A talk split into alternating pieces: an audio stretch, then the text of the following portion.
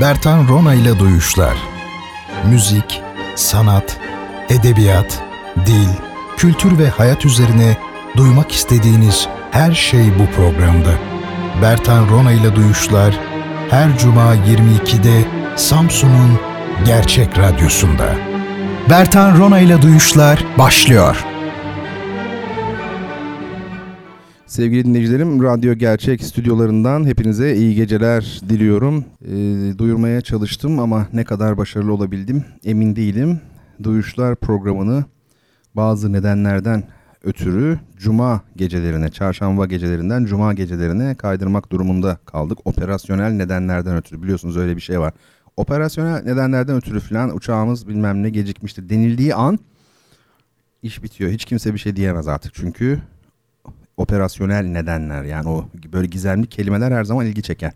Aslında çok ciddi bir konu biliyor musunuz? Yani e, bu tarihte mesela her zaman yeni bir din benimsendiğinde e, o dinin içinde bulunduğu kültür coğrafyasının her neyse e, dilinin o yeni yabancı dilin de büyük bir hayranlıkla benimsendiğini görüyorsunuz. Bunda tabii işte insan psikolojisi de etken. Yani anlamadığı e, kelimelere bir takım manalar e, yüklemek ve anlamadıkça daha fazla saygı duymak belki bilmiyorum. Tabii ben bunu güncel tartışmalar açısından söylemedim.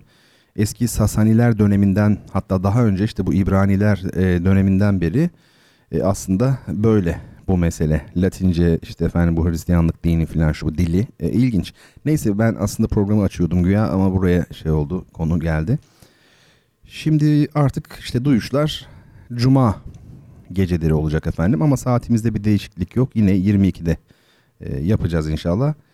E, işte siz de artık tabii çok alışmış olan dinleyicilerim var. E, onlar tabii ne yapacaklar bilmiyorum. İyi olmuş diyen de var, iyi oldu diyen de var, kötü oldu diyen de var. Yani tabii herkes kendi açısından bakıyor haklı olarak. E, kötü olmasının nedenlerini çok bilemiyorum ama hani iyi olduğu bir taraf ne olabilir? Ertesi gün cumartesi artık böyle daha geç saate kadar dinleme imkanı olabilir belki e, falan filan işte böyle meseleler. Efendim her zaman olduğu gibi bu gece de yine felsefenin, sanatın, müziğin, edebiyatın kara sularında e, dolaşacağız, dolaşmaya çalışacağız. E, konular öyle çünkü yani biz özel e, gayret sarf etmiyoruz bunun için ama ne yapalım pas öyle geliyor. Siz de golü öyle atıyorsunuz yani nasıl, yani nasıl gelirse pas artık. E, Twitter ve Instagram'da Bertan Rona adreslerindeyim. Öyle söyleyeyim. Bertan Rona hem Twitter'da var hem de Instagram'da var. Ee, Instagram'ın ne ilgisi var derseniz bilmeyenler için belki de yeni programı takip etmeye başlayanlar için e, söyleyeyim. Programda çeşitli görseller kullanıyorum. Kullanmaya gayret ediyorum. Sizin için tabii bu. Yani bakın bakabilin diye. Ee, ve bunu Twitter'la bağlantılı yapıyorum. Çok sevgili bir dinleyicimden öğrenmiştim bu bağlantıyı yapmayı. O kendini bilir.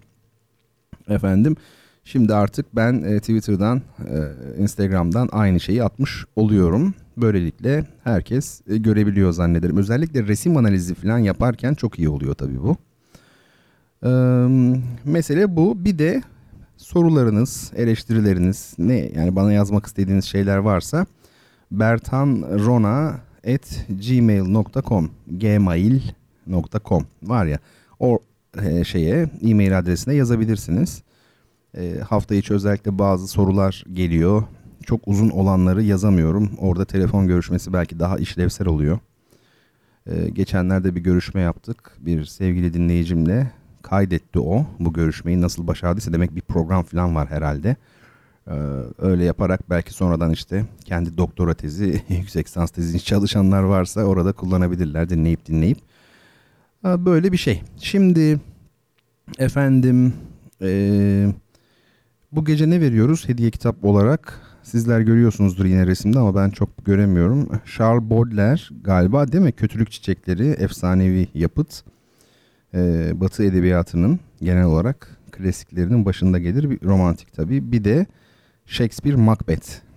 Yani Hamlet'in o mezarlık e, meselesi var ya o sahne olmasa yani en sevdiğim e, Shakespeare e, piyesi diyebilirim. Macbeth'te bir kapı çalma sahnesi vardır meşhur. Bir de o kirlilik hissi vardır ellerde böyle bir yıkama falan ya olağanüstü. Macbeth'i okuyun. Nasıl okuyacaksınız? İşte bu gece hediye ediyoruz mesela soruyu bilirseniz. ilk bilen kişi olursanız hediye edeceğiz. Bir de bendenize ait İstanbul Koşukları adlı bir edebi çalışma. Üçüncü hediyemiz de bu.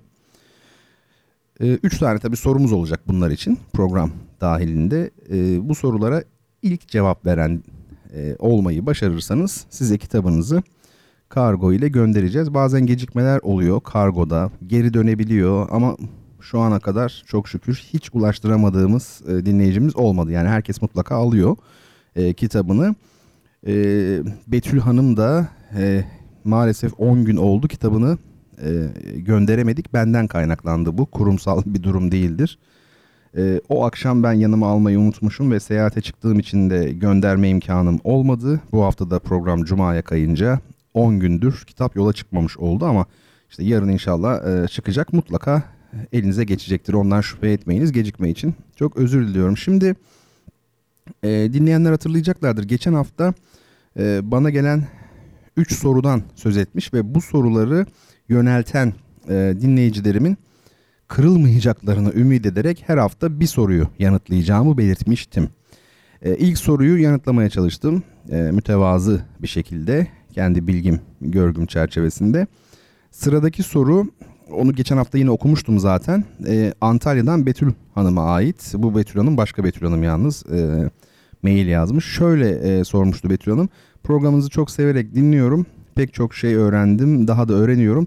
İnsan sınırlamadan düşünemez gibi bir söz söylemiştiniz. Mümkünse biraz daha açar mısınız? Tam olarak anlayamadım bunu. Teşekkür ederim hocam. E, soru böyle.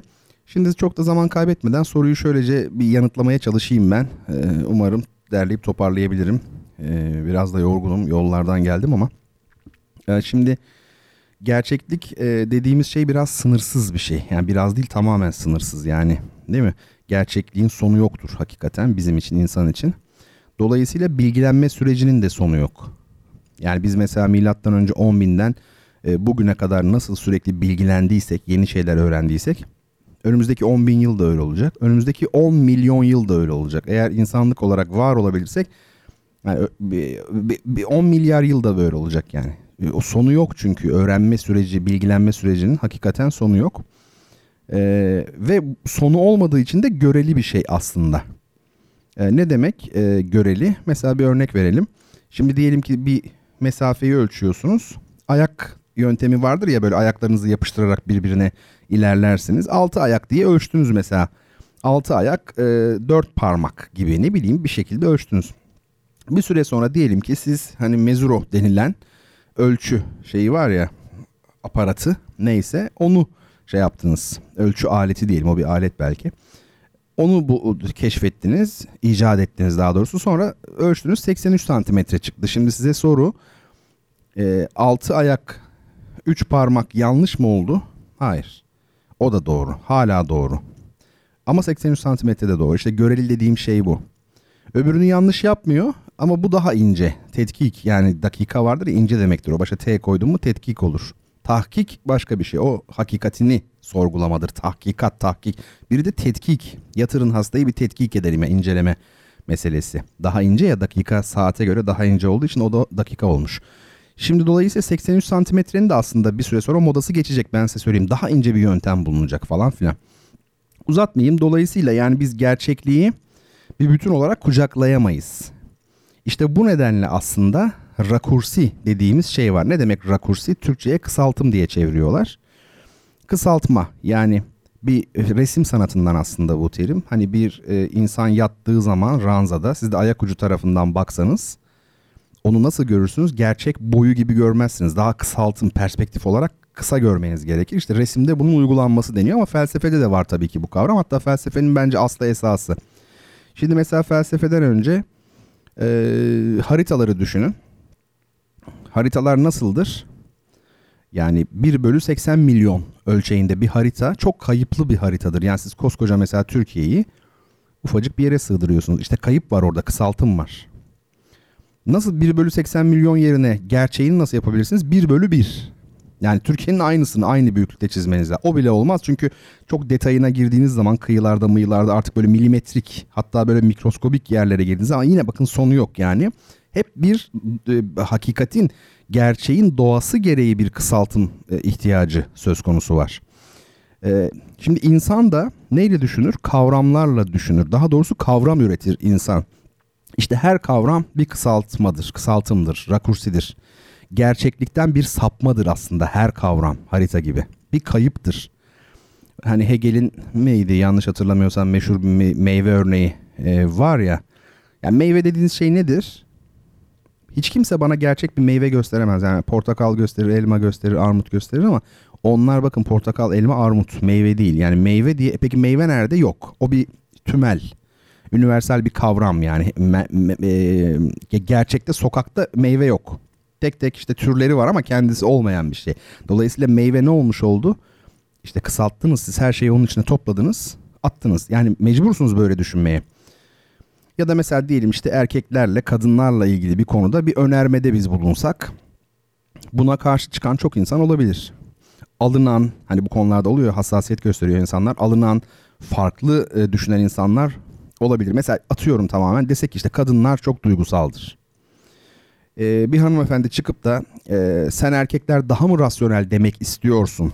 Ben işte hiç duygusal biri değilim diyemez mi? Diyebilir. Haklı olamaz mı bu e, cümlesinde? Olabilir tabii ki. Ama bu o işte hani 6 ayak 4 parmak ve 83 santim meselesi gibi yine de o önermenin yani işte kadınlar duygusaldır önermesinin doğru olmadığı anlamına da gelmez. Yani çünkü erkekler mi duygusal yani kadınlara göre daha mı duygusal diyemeyiz tabii ki değil. Ee, genel olarak konuşmuş olduk. Bakın yine daralttık, rakursi uygulamış olduk. Ee, çünkü biz kadınlar diye veya kadınlık diye, kadın diye sokakta var olmayan tıpkı o meyve gibi bir kavramdan, kısaltımdan söz ediyoruz aslında. Yani her kavram kayıplıdır. Bunu söylemiştik. Demek ki e, bize itiraz eden işte hayal ürünü hanımefendi var ya az önce hayal ürünü birini şey yaptık. Onun tepkisindeki haklılık e, payı önermemizin doğru olduğu gerçeğini değiştirmiyor. Şimdi size biraz daha felsefe tarihinden bir şey söyleyeyim. Bakın bu çarpıcı. Anaximandros vardır. Antik Yunan'ın büyük düşünürlerinden. Onun bir temel kavramı var. Felsefeciler bilirler. Apeiron. Ee, bu temel kavram. Apeiron sınırsız olan diye Türkçe'ye çevriliyor. Yani sınırsız olan anlamında. Ama bence bu çeviride bir problem var. Ee, kelime olarak öyle olabilir yani sınırsız olan manasına gelebilir ama aslında ne demek biliyor musunuz? Belirlenmemiş, tanımlanmamış olan demek. Belirlenemeyen, tanımlanamayan veya. Şimdi ne demek istiyorum? E, deter, determin, deter, determin, determinus Latince söyleyeyim hadi determinus diye bir şey var ya hani e, definition veya ne demek e, bunlar? İşte tanımlamak, belirlemek, determine etmek, belirlemek. İşte İngilizce definition ne demek? Tanımlamak demek. Biliyor musunuz? E, terminus e, tarlalardaki o sınır çizgileri var ya bildiğim kadarıyla öyle yani determinus aslında sınırlamak demek. Definition da yine sınırlamak anlamına geliyor. Final var bakın sonunda finition. Son hani bir son belirliyorsun. Bir sınır ve son bir şey çekiyorsun. Şimdi demek ki bakın tanımlamak ve belirlemek yani düşünmek aslında demektir bu. Yine ne olmuş oldu? Siz kavramsal olarak çerçevelediniz, daralttınız, sınırladınız, bir şeyi bir şeyden ayırdınız. Şimdi dolayısıyla apeiron yani Anaximandros'un bu apeironu aslında e, sınırsız olan demek değil. Tanımsız olan, tanımlanamayan ne o? O Tanrı işte aslında. E, çünkü hani duymuşsunuzdur Allah'ın zatı üzerine tefekkür etmeyiniz vardır bizim İslam edebiyatında. E, onun zatı üzerine tefekkür etmek diyor Hazreti Ömer şirktir diyor. Ne demek bu? Çünkü sen onu tanımlayamazsın, belirleyemezsin, düşünemezsin aslında. Dolayısıyla onun yerine ister istemez sen istemeden başka bir şey düşünürsün. O yüzden şirk. Yani onun yerine başka bir şey koymuş olursun. Ee, dolayısıyla bu e, kavram şey, çerçevede ilişkili şeyler olduğunu söyleyebiliriz.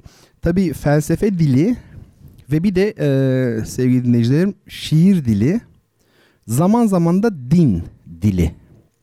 Ee, tamamen e, kısaltım üzerine kuruludur ya da çok büyük oranda kısaltım üzerine e, kuruludur. E, mesela soyut sanat işte diyelim ki çok detaylı olarak işte bir tüylerine varıncaya dek çizilebilecek bir kediyi düşünün. bir kedi. Yani bir ressam onu hani Albert Dürer'in işte tavşanı gibi kediyi böyle çok milimetrik, çok böyle gerçekçi çizebilir değil mi? Tüylerine, bıyıklarına kadar filan. Ama soyut sanat birkaç fırça veya kalem darbesiyle bir kediyi betimleyebilir. Biz de anlarız. Bu tabi gerçekliğin e, görüntüsüne göre yani gerçek görüntüye göre kayıplıdır.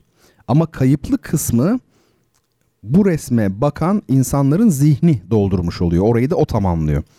E, soyut sanat, soyut e, müzik tabi aslında e, soyut olmayan türlerine göre daha ileri bir aşama açık konuşmak gerekirse. Felsefe dili de e, çok büyük oranda soyutlamalarla dolayısıyla kısaltımlarla şekillenir. Mesela işte insan düşünen bir hayvandır. Bu da bence yanlış bir çeviri. Hayvan derken o hay kökü var ya canlıdır meselesi var diye düşünmekteyim. İnsan düşünen bir canlıdır aslında. E, yani hayvan diyor tamam ama o dönemde hayvanla canlı aynı şeyi mesela bugün farklı bakıyor olabiliriz. Yani çeviri çok problemli bir mesele. İşte insan hayvandır ya da şöyle kötü anlamda söyleyelim. İnsan hayvandır diye böyle hakaretamiz bir şekilde. Ee, tabii tepki gösterilir değil mi buna yani Allah Allah biz hayvan değiliz falan. Peki ama hayvan nedir? Kötü mü değil mi? Onu bilmiyoruz ki. Bakın ne oldu? Felsefe dili kısaltmış oldu insan hayvandır diyerek. Dolayısıyla onun içinin açılması lazım mutlaka. E, dinde de mesela din söz konusu olduğunda abdest almanın e, örnek veriyorum yani şu an aklıma gelen bir şey ayrıntıları mesela ya da işte özellikle fıkıh konuları e, çok somut şeylerdir. Çünkü öyle olması lazım. Somut olması lazım. Çünkü fıkıh bir bilimdir, hukuk da bir bilimdir. Netlik ister. Bilimin olduğu yer netliğin, kesinliğin olduğu yerde yerdir. Yani bilimin e, net olmayan hiçbir şeye tahammülü yoktur. O yüzden de formların peşindedir bilim. Form çünkü biçim görsel olarak herkes tarafından görüldüğü için üzerinde bir tartışmaya mahal yoktur ama e, siz form yerine e, efendim özle ilgili konuşmaya başladığınızda işin içine e, öznellik girer. Mesela bir balon olsa önümüzde şimdi biz hep beraber şu an sizler beni dinliyorsunuz farklı farklı yerlerde işte bir arada olsak bir balon olsa önümüzde bu ne desek herkes balon demek zorunda ona. Ama senin için ne ifade ediyor dediğimde iş değişir işte orada e, bir şey var yani öznellik e, meselesi var. Şimdi dolayısıyla bilim netlik istiyor. Hukuk mesela bir adamın oturup bir kişiyi öldürmeyi düşünmesi mesela otursa 100 yıl Allah ömür vermiş mesela diyelim adama 100 yıl sadece o adamı öldürmeyi düşünmüş. Hem de en vahşi bir şekilde öldürmeyi düşünmüş. Suç mudur? Değildir. Neden? Çünkü e, netlik yok. Yani sen zihin okuyamazsın, niyet okuyamazsın. Somutluk gerekir. Hukuk bir bilimdir. Yani fıkıh da bir bilimdir. Fıkıh zaten hukuk demektir aslında. Şimdi efendim e, tamam abdest almanın ayrıntıları işte. Su damlatmayın. Su damlamayacak başka yere sağa sola falan çok böyle detaylı, zor mesela. Efendime söyleyeyim. Ama mesela bir de işin inançla ilgili kısımları var. İmani meseleler e, var. E, bunlarsa çok soyut. Mesela işte Mekki ayetler. Biliyorsunuz ayetler bilmeyenler için söyleyeyim. İşte Mekki ve Medeniydi. Mekki ayetler soyut. İşte mesela bir işte savaş esnasında e, Müslüman ordusuyla işte efendim müşrikler savaşıyor filan. E, bir e, Müslüman bir şeyi öldüreceği yani sahabeden biri bir işte müşriyi öldüreceği sırada adam kelime-i şehadet getiriyor fakat sahabi sahabi o sahabi öldürüyor yine onu. E, peygamber de tabi müdahale edince diyor ki yani o diyor yalandan söyledi onu diyor korktuğu için o diyor kalbini mi yardın diyor. Yani göğsünü açıp baktın mı sen inancına yani nereden biliyorsun diye. Dolayısıyla bu inanma meselesi bakın ne oldu? Bir anda o biçimsellikten çok içsel bir yere gitmiş oldu. Ee, bu mesela tümel meseleler bu bunlar. Bir son olarak bir şey daha söyleyeyim. Yani çok uzun konular. E, ta, takdir edeceğiniz gibi yani hepsini böyle çok uzun anlatırsam o e, son olarak bir şey söyleyeyim. Hani bu felsefe ve şiir dili soyuttur. E, dedim ya. Şimdi geçtiğimiz programlarda da mesela köy, kent, artı değer üretimi mutlaka ben söylemişimdir bunları. Çünkü çok üzerinde durduğum konular. Köy, kent, diyalektiği, artı değer birikiminin kentlerde fazla olması, sanat, işte boş zaman falan filan. İşte artı değer lazım ki aslında soyutluk da anlaşılabilsin. Tabii bizim ülkemizde felsefe dili pek bilinmediği için biraz yabancıyız felsefeye falan. Ee, yanlış anlaşılmalar olabiliyor. Ben yıllar önce e, aydınlanmayı ve rasyonalizmi işte akılcılığı falan anlattığım bir felsefe e, dersinde şöyle bir şey geldi bana. Derste oluyor bu sınıfta. Hocam siz de hep Avrupa'yı övüyorsunuz. Avrupa kültürü de yani biraz bencildir yani falan diyen bir arkadaş olmuştu. Mesela o da öyle anlamış meseleyi işte Rakursi'nin e, problemleri yani kısaltarak siz rasyonalizmi anlatıyorsunuz falan. Değil mi? Ee, yani soyut düşünmek ileri ve yüksek bir aşama onu söyleyeyim. Mesela enstrümantal müzik diye bir şey var biliyorsunuz. Bir de sözlü müzik var. Aslında enstrümantal müzik bu açıdan bakıldığında daha ileri bir aşamadır. Yüksek çünkü söz yok. Neyi, neyi anlıyorsun o zaman? Ne dinliyorsun? Formu dinliyorsun salt. İşte o daha yüksek bir aşama olmuş oluyor. Ee, ama sadece bu bakımdan yani öyle söylüyorum. Bakın yine genelleme yapmak zorunda kaldım. Enstrümantal müzik daha yüksektir derken. İşte genellediniz. İşte, işte daraltım. Sınırlamadan düşünemez. İşte bu. Ee, bu arada aklıma şey geldi. Hani geçen aylarda bu müzik e, haram mıdır tartışmaları varken hani gündemde müzikten kastedilenin sadece sözlü müzik olduğunu söylemiştim. Hatırlıyor musunuz onu? Yani müzik haramdır derken sözlerinden örnek veriliyor. Yani müzik haramdır tartışmalarında haram mıdır deyiminde tek e, örnek yani müzik örnekleri hep sözlü. Yani çalgısal müzikten hiç bahseden yoktu. İşte bu da bizim henüz soyut olanı değerlendirecek bir sosyokültürel altyapımız olmadığını gösteriyor ama Türkiye her alanda çok ama feci yani böyle bir hızlı değişim dönüşüm gösteren sergileyen bir ülke. Yapımız böyle. Değişiriz yani sürekli. Ee, sosyoloji yasaları tabii her şeyin üzerinde ve biz istesek de istemesek de bu değişim sürüyor, sürecek de. Yani değişime karşı direnmenin bir anlamı yok.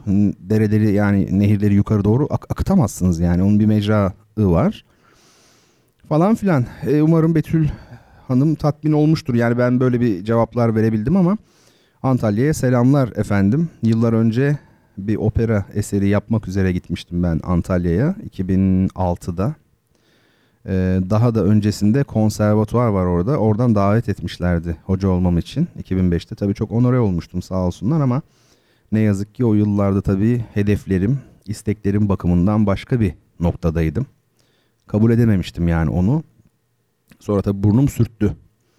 Yani hayatın benden güçlü olduğunu anladım yani. Yenildim açık söyleyeyim. Yani yenildim derken şu an kendimi muzaffer olarak hissediyorum. Neden? Yenildiğimi ve hiçbir zaman aslında yenemeyecek olduğumu anladığım için işte esas galibiyet odur zaten. O zaman o çok acayip güçlü olursunuz. Genç arkadaşlarım duysun yani bunu.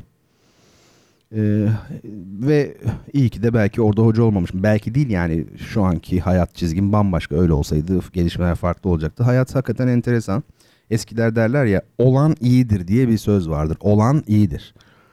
Ee, her işte bir hayır var. Biraz böyle düşünüyorum ben açıkçası. Demek ki öyle olması gerekiyormuş. Şimdi mimari eserler üzerine de konuşuyoruz zaman zaman. Bilmem gittiniz mi fotoğraflarını yükledim ama itiraf ediyorum. Ee, yani Valla cezamı kesin yani. Bu şimdi ben size Edirne 2. Bayezid Daruş şifasını biraz tanıtayım dedim ama fotoğraflar hep şeyden internetten indirdim açık konuşmak gerekirse bu Instagram'da sizle paylaştığım fotoğrafları. Neden öyle oldu? Seyahatte olduğum için e, kendi şeylerimi e, kendi çektiğim fotoğrafları yani Darüşşifa'daki fotoğrafları tabii şey yapamadım. Yani seyahatten geldim daha evime bile gidemedim. Önce doğrudan radyoya gelmiş oldum. Onlar da bir hard diskin içinde duruyor. Yani zaten yanımda olsa bile aramam lazımdı hakikaten yoğunluktan dolayı. Ama olsun internetteki fotoğraflar da fikir verir yani niye vermesin. Ee, benim gördüğüm bir yer e, burası tabii fotoğraf çektiğim anlattım ya işte ne demek bu ikinci Bayezid Darü Şifası. Hani çok böyle aşırı artık klasikleşmiş Türkiye'de şeyler var ya işte Avrupa'da işte akıl hastalarının yakıldığı bir dönemde bizde musiki ile tedavi ve güzel kokularla ıtriyat ile tedavi ama aslında bu klişe ama doğru onu söyleyeyim. Gerçekten orta çağ Umberto Eco'nun bazı çalışmaları var. Yani orta çağ söylendiği kadar da karanlık bir çağ değildir diye onu ispat etmek için yazmış. İşte bu da aslında kısalttım. E tabii ki yani pek çok ilerleme falan da olmuş yani orta çağda. Iskalanıyor bunlar sürekli de Umberto Eco o bakımdan şey yapıyor. Bir de günümüz akademisinde bir moda var. Yani ilginç bir şey söyleyeyim de. E, hani anlatabiliyor muyum? Yani önce ilginç bir şey. Kimsenin söylemediği bir şeyi söyleyeyim filan. Yani ya tamam ortaçağ e, içerisinde gözlük ortaçağda bulundu. Mesela pek çok şey var ama ya ortaçağ karanlık Umberto Eco kusura bakmasın yani. Milyonlarca kadın cadı diye yakılıyorsa bir yerde işkence haneler hala Almanya'nın kentlerini gezin. O dönemin işkence evlerini müze olarak adamlar tutuyor yani falan filan. O dönemle kıyaslandığında e, e, şey Türkiye yani Osmanlı e tabi çok arada büyük bir fark var. Çok ileri yani bizde böyle hiç işkenceler şuna yani o şekilde yok. Farklıları vardır belki de. Genel tablo açısından baktığında karanlık öyle bir karanlık değil. Gerçekten bir kasvet vardır yani e, Orta Çağ Avrupa'sında bunu bilerek söylüyorum. Edebiyatlarında bile değil mi? Hortlaklar, mortlaklar işte cadılar bayramı hala vardır o. Vampirler şunlar bunlar. E, o dönem Osmanlı'da öyle bir dünya yok yani hakikaten. E, tertemiz böyle beyaz, ışıklı bir şey. Ha, sonradan tabii o şenlik var da yani Osmanlı'yı da aşırı kutsallaştırmanın anlamı yok. Bugün Türkiye'de öyle bir moda var. Her insan e, hata yapar. Yani insanlar hata yapmasa biz kendi atalarımızdan daha ileri gidemezdik. Yani anlatabiliyor muyum? Böyle bir şey var. Ee, bu Darüşşifa sadece o dönemde akıl ve ruh hastalarının değil, diğer bütün hastaların da tedavi edildiği bir yer. Aslında bir külliyenin içinde tabii. Ee, ne külliyesi bu işte? Tunca Nehri kıyısında Sultan II. Bayezid'in 1484-1488 yılları arasında e, yanlış hatırlamıyorsam Mimar Hayrettin Paşa'ya e, yaptırdığı bir külliye. İçinde işte camisi var, hamam var, fırın var, ne bileyim imaret, e, medrese, mutfak, erzak e, şeyleri, mutfakları e, falan var. Darüşşifa da onun içinde ve Bimarhane adıyla biliniyor. Edirne Bimarhanesi. Hani şey diyenler çok oluyor ya işte şimdi hastane diyoruz geçmişte işte şifahane deniyormuş. Yani ya tamam böyle şeyleri bulmak tespit etmek çok güzel ama yani emin olmanız ve bir yere dayandırmanız lazım. Çünkü işte bimarhane de deniyor aynı dönemde. Bimar ne demek bir bakın bakayım hasta demek yani. Falan filan. Şimdi Evliya Çelebi 1652 yılında Edirne'ye e, gelmiş. Pertanro'a da 2005 yılında gitmişti. Anneciğim ve iki arkadaşımla birlikte sevgili Umut Taylan Ersoy ve Göksu Ersoy dinliyorlarsa selamlarımı söylüyorum onlara. Sağ olsunlar bir Edirne gezisine böyle bizi götürmüşlerdi. O zaman görmüştüm hem Selimiye'yi hem de Darüşşifa'yı. Daha doğrusu bütün külliyeyi aslında. Evliya Çelebi 1652'de bakın ne demiş e, bu şeyle ilgili, yapıyla ilgili. Orada bir Darüşşifa vardır ki dil ile tarif edilemez ve kalem ile yazılamaz. Böyle dikkat ve özenle yapılmış şifa yurdunun anlatılan odalarında çeşitli hastalıklara tutulmuş zengin ve fakir, ihtiyar ve genç doludur. Bazı odalarda ilkbaharda delilik mevsiminde Edirne'nin aşk denizi derinliğine düşmüş sevdalı aşıklar çoğalıp hekimin emriyle bu tımarhaneye getirilerek altın ve gümüş yaldızlı zincirlerle kerevetlerine takılıp her biri aslan yatağında yatar gibi kükreyip yatarlar demiş. Tabi Evliya Çelebi bir üslup ustası. O böyle çok renkli bir kalemi var. Bu çeviri olmuş bunu ben bir yerden buldum. Bu tabi e, ben şimdi bu çeviriden çok samimi söylüyorum orijinalini biraz anlıyorum. Yani mesela başta şöyle diyor işte orada bir darüşşifa vardır ki dille tarif edilmez e, ve kalem ile yazılmaz diyor. Aslında tarifinde yani tarifinde lisan kifayetsiz kalem kırıktır diyor. Yani düşün ne kadar güzel. Bak şimdi birdenbire değişti. Lisan kifayetsiz, kalem yani lisanlar kifayetsiz, kalemler kırıktır. Yani hiçbir şey onu tasvir edemez, anlatamaz manasında. Delilik mevsimi diyor. Sonbaharda tabii ne oluyor? İşte gençler falan hep aşık oluyorlar insanlar. Yani sonbahar şey ya, ilkbahar deyip geçmeyin. 21 Mart boşuna bütün dünya Asya halkları kutlamıyor yani. Çok önemli. Bu arada bu binanın akustiği çok acayip. İçeride işte fotoğraflara bakıyorsanız görüyorsunuzdur. Böyle çalıyor falan heyet çalıyor. Musiki heyeti. Heyet biliyorsunuz bizde astronomi anlamına da gelir. Ee, sormuştu bir öğrencim. Hocam yani heyet hem astronomi hem de şey hani or- orkestra yani Türk musikisinde çalgı toplu nasıl oluyor diye. Ya o şöyle bu mesela müheyya oldu meclis sakıya peymaneler dönsün diye bir şarkı var ya mesela müheyya oldu toplandı hazır oldu demek. Yani parçaların değil mi? Hani müheyya oldu meclis. Meclis hazır oldu. Herkes geldi toplandı. Sakıya içki dağıtana söylüyor. Peymaneler dönsün, kadehler dönsün. Ee, bu Rakım El Kutlu merhumun çok güzel bir Hüseyini e, şeyi eseri. Şimdi bu siz söyleyin adını heyet de işte aynı kökten müheyya toplanmak bir araya gelmek. Yani kompozisyon aslında tam karşılığı Latincesi kompoze etmek yani bir araya getirmek, bestelemek.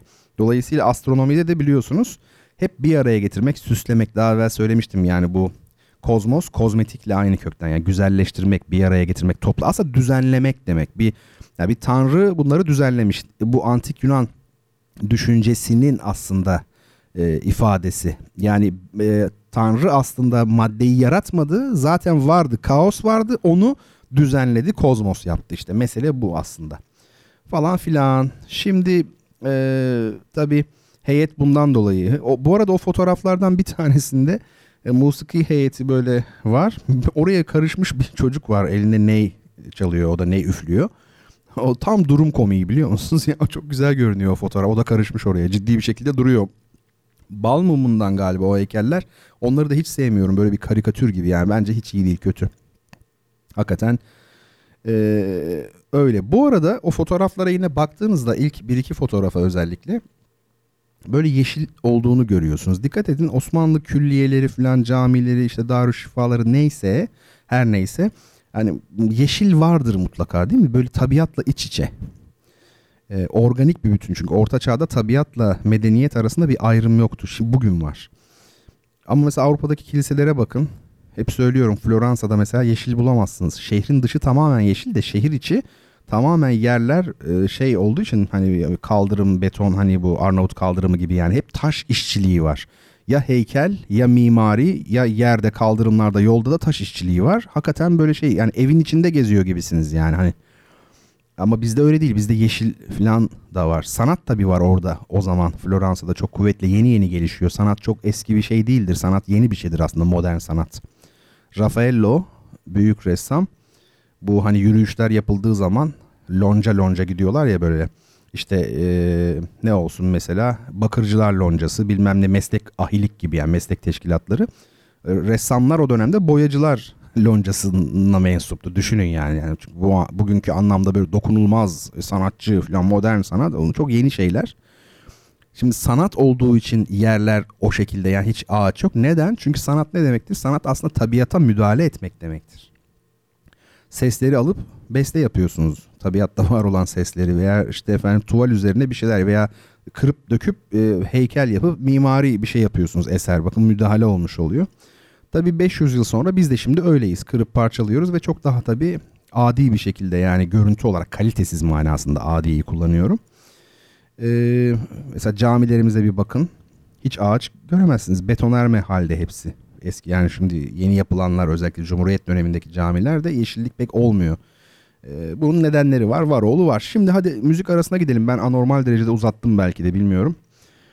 Bill Evans'tan bir parça dinleyeceğiz ama Bill Evans'ı e, iki cümleyle de olsa size tanıtayım. Bill Evans benim en beğendiğim caz piyanistidir. Yani ne Art Tatum ne diğerleri yenilerden Gonzalo Rubalcaba e, hatta bizim Aydın Esen. Yani benim en sevdiğim jazz piyanisti Bill Evans'tır. Kayıtları eskidir çünkü çok 50-60'lı e, yıllarda özellikle faaliyet göstermiş bir piyanist. E, bastığı her akor yerli yerindedir. Bu arada tabii zenci değil. Bu ilginç bir şey. Beyaz kendisi. Miles Davis'le beraber çalışmış tabii. Caz tarihinin en büyük ismi kabul edilen Miles Davis'le ve Miles Davis'i eleştirenler olmuş o dönemde. Sen nasıl bir beyazı bizim aramıza e, sokarsın diye piyanist olarak. E, Miles Davis de şey demiş. E, piyano nasıl çalınması gerekiyorsa piyanonun Bill öyle çalıyor demiş. Ve hani müsaade etmemiş onun ayrılmasına. Bill böyle bulursunuz şeyde YouTube'da varsa bakın piyanonun üzerine böyle eğilerek bir çalması vardır. Elinde işte böyle şey e, sigara hiç tavsiye etmediğimiz bir şey tabii. E, ama yani o şekilde bir böyle hani vardır ya bohem sanatçı işte Bill tam öyle. Yani hayatında kimse yok. Tek başına sadece çalıyor. Akşamları çalarken de kafası tamamen klavyenin üzerinde. Yani inanılmaz bir şekilde başka bir boyuta geçerek e, çalan bir şey. Bir arkadaşının onunla ilgili bir cümlesi vardır. Şöyle diyor, çok etkileyici bir cümle. Onun hayatı e, çok uzun bir intihardı diyor. Yani çok uzun. Yani 20 yıl boyunca devam eden ve en son zaten e, finale ulaşan bir şey. Bu şimdi dinleyeceğimiz 21 Şubat 1966'da yaptıkları ünlü bir kayıt var. Town Hall kaydı diye geçiyor bu. Yani aslında bir şey, bir bar gibi düşünün yani orada bir insanlar falan var zaten şey canlı yani çalacaklar. Ee, Bill Evans piyanoda, e, Chuck Israels basta ve Arnold Wise davulda. Parçanın adı One for Helen. Kimse bu Helen? Helen yani. Bir dinleyelim e, bakalım Bill Evans Trio yani üçlü grup olarak çalacaklar. Efendim ondan sonra kaldığımız yerden devam edeceğiz.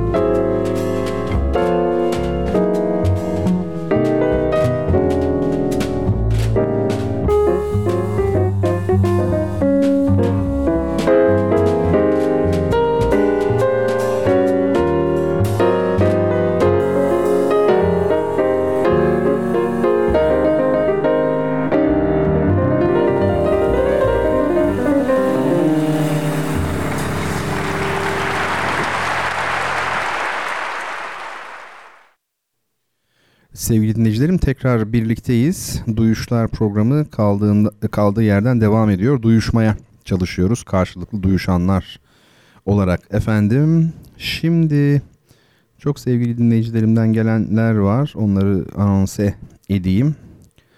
Ee, bir sonraki programda Hint kültüründen bahsetseniz ne güzel olur demiş Gönül Hanım. Yanlış umarım söylemiyorumdur.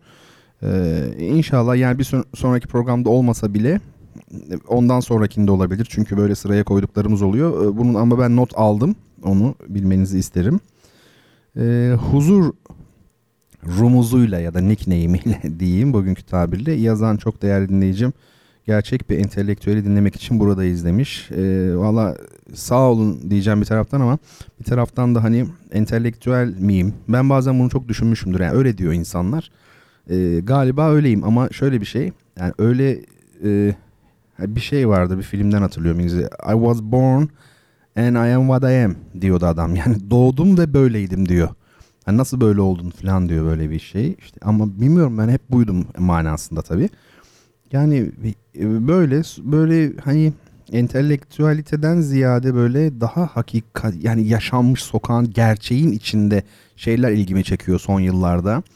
E, ve yine aynı dinleyicim demiş ki şimdiye kadar dinlediğim en kapsamlı ve eğitici bir radyo programı. Sizi daha fazla insan dinlemeli Bertan Bey. Çok teşekkür ederim. E, daha fazla insan dinlemeli. Ben de herhalde yaşlanıyorum. Son zamanlarda insanlara özellikle gençlere çok yararlı olma güdüsü var. Yani bu bunu yakından beni tanıyanlar gözlemiştir. Yani mesela Türkiye'den arayan işte her bir tarafından Van'dan Edirne'ye kadar insanlar oluyor. Kimi doktora tezi için kimi bir şey hocam şöyle bir şey yapacağım sunum yapacağım. Mesela oralarda en zor koşullarda bile nedense ondan taviz vermiyorum. Yani hiç zamanım yoksa bile telefon görüşmesiyle şununla bunu onu ayarlıyorum. Bu herhalde artık böyle hani bencillikten sıyrılıyorsunuz yaş ilerledikçe ya hani öyledir ya. E, ben yerine belki de hani insanlara bir şey vereyim gibi bir düşünceden e, olsa gerek. E, şeyi de çok insan söylüyor aslında sizi daha fazla insan dinlemeli diye. Ama daha fazla insan dinlemiyor herhalde. Yani bu biraz e, çevreyle, koşullarla ilgili. Çok fazla dinlenen insanlara şöyle bir bakıyorum. Yani konuşmak dahi istemem. Yani o kadar rezalet şeyler görüyorum ki sürekli Twitter'da falan. E, çok şükür Allah'a öyle bir durumda değilim yani. Yani onu istemem açıkçası. E, biz bizeyiz işte ne güzel. Kalabalık ol, olmayalım yani. Değil mi? Ben çok mutluyum böyle. Bir de şu var. E, yani gerçekten keşfeden, emek veren, gelsin zaten yani biraz bu eski tasavvufi hatta ondan daha da eski böyle işte e, Pitagorasçı bir şey oluyor böyle daha gizemli mi denir ezoterik falan oldu ama yani öyle biz bize e, güzeliz herkese de başımız üstünde yeri var gelmek isteyen gelebilir tabii ki. E, sevgili Hüseyin Demir demiş ki hocam espriyle karışık meyve örneğinin farklı ama söylediğinizin dışında kendisi de var olan çeşitleri var bizde. Selpak, oralet, şaşal. Evet doğru. ya bu aslında belki tam aynı konu değil ama doğru o da aynı e, kategori içinde değerlendirilebilir. Bu arada sevgili Hüseyin Demir'in çok güzel bir yeni kitabı çıktı. Ee, sağ olsun bana da gönderdi ama ben şehir dışından geldiğim için bugün eve uğrayamadım onu alamadım.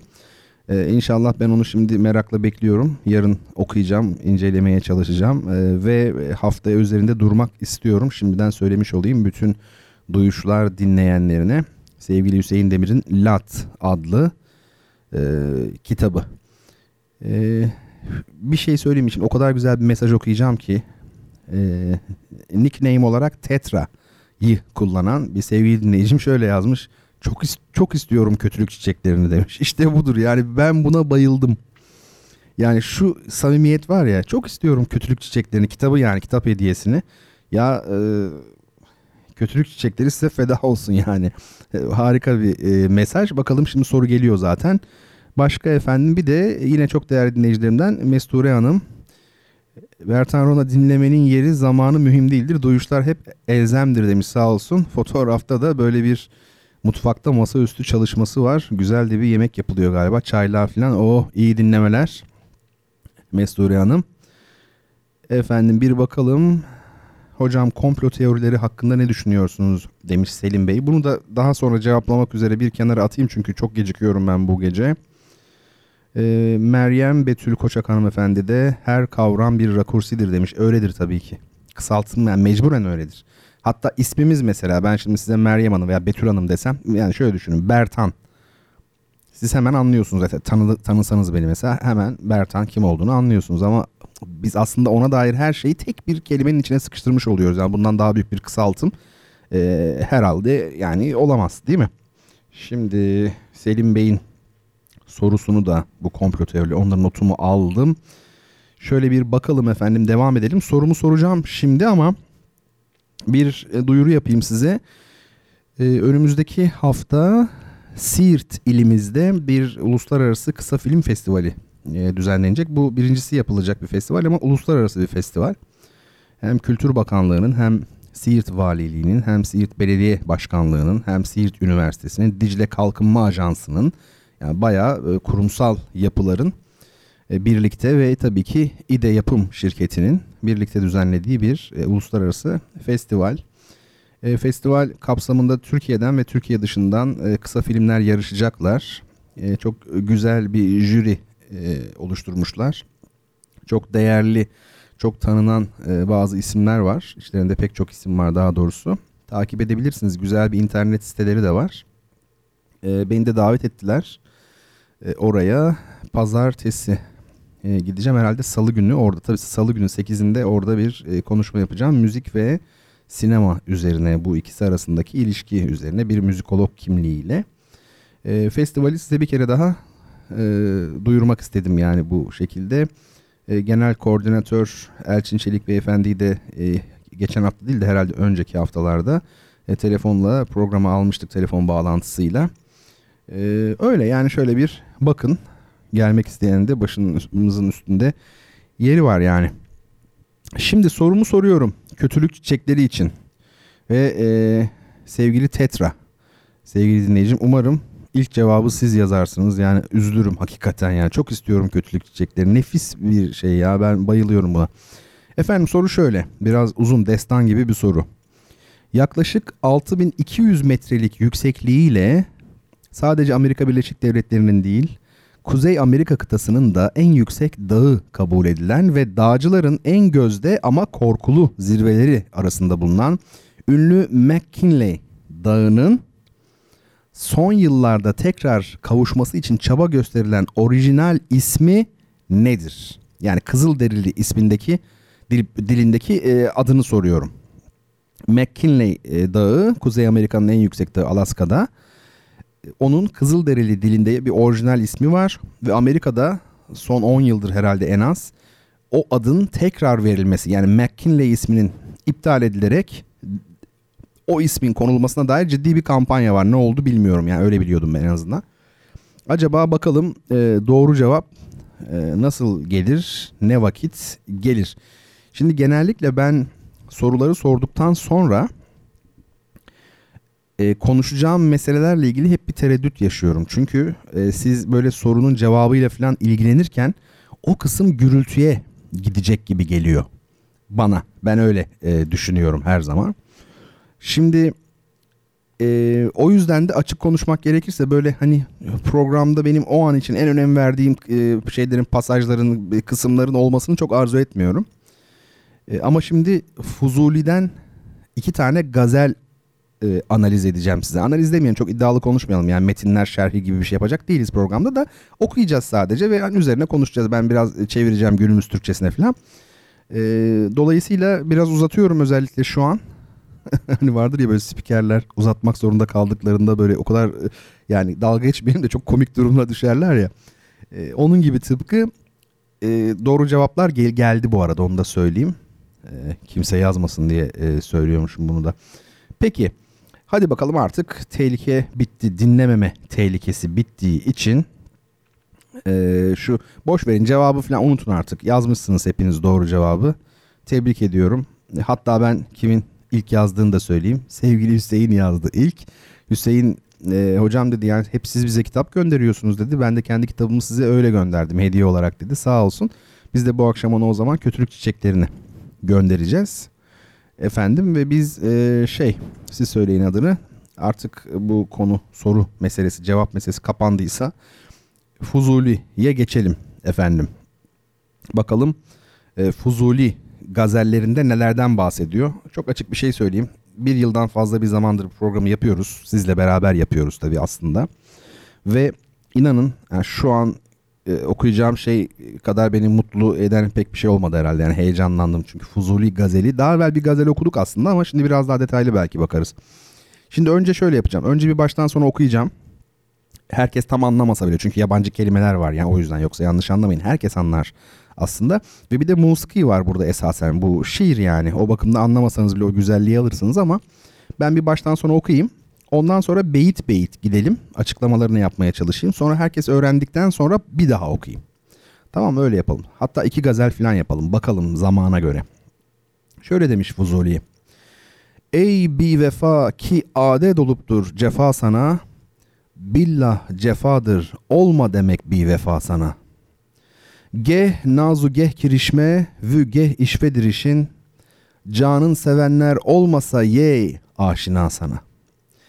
Bin can olaydı kaş meni dil şikeste de ta her biriyle bin kez olaydım feda sana.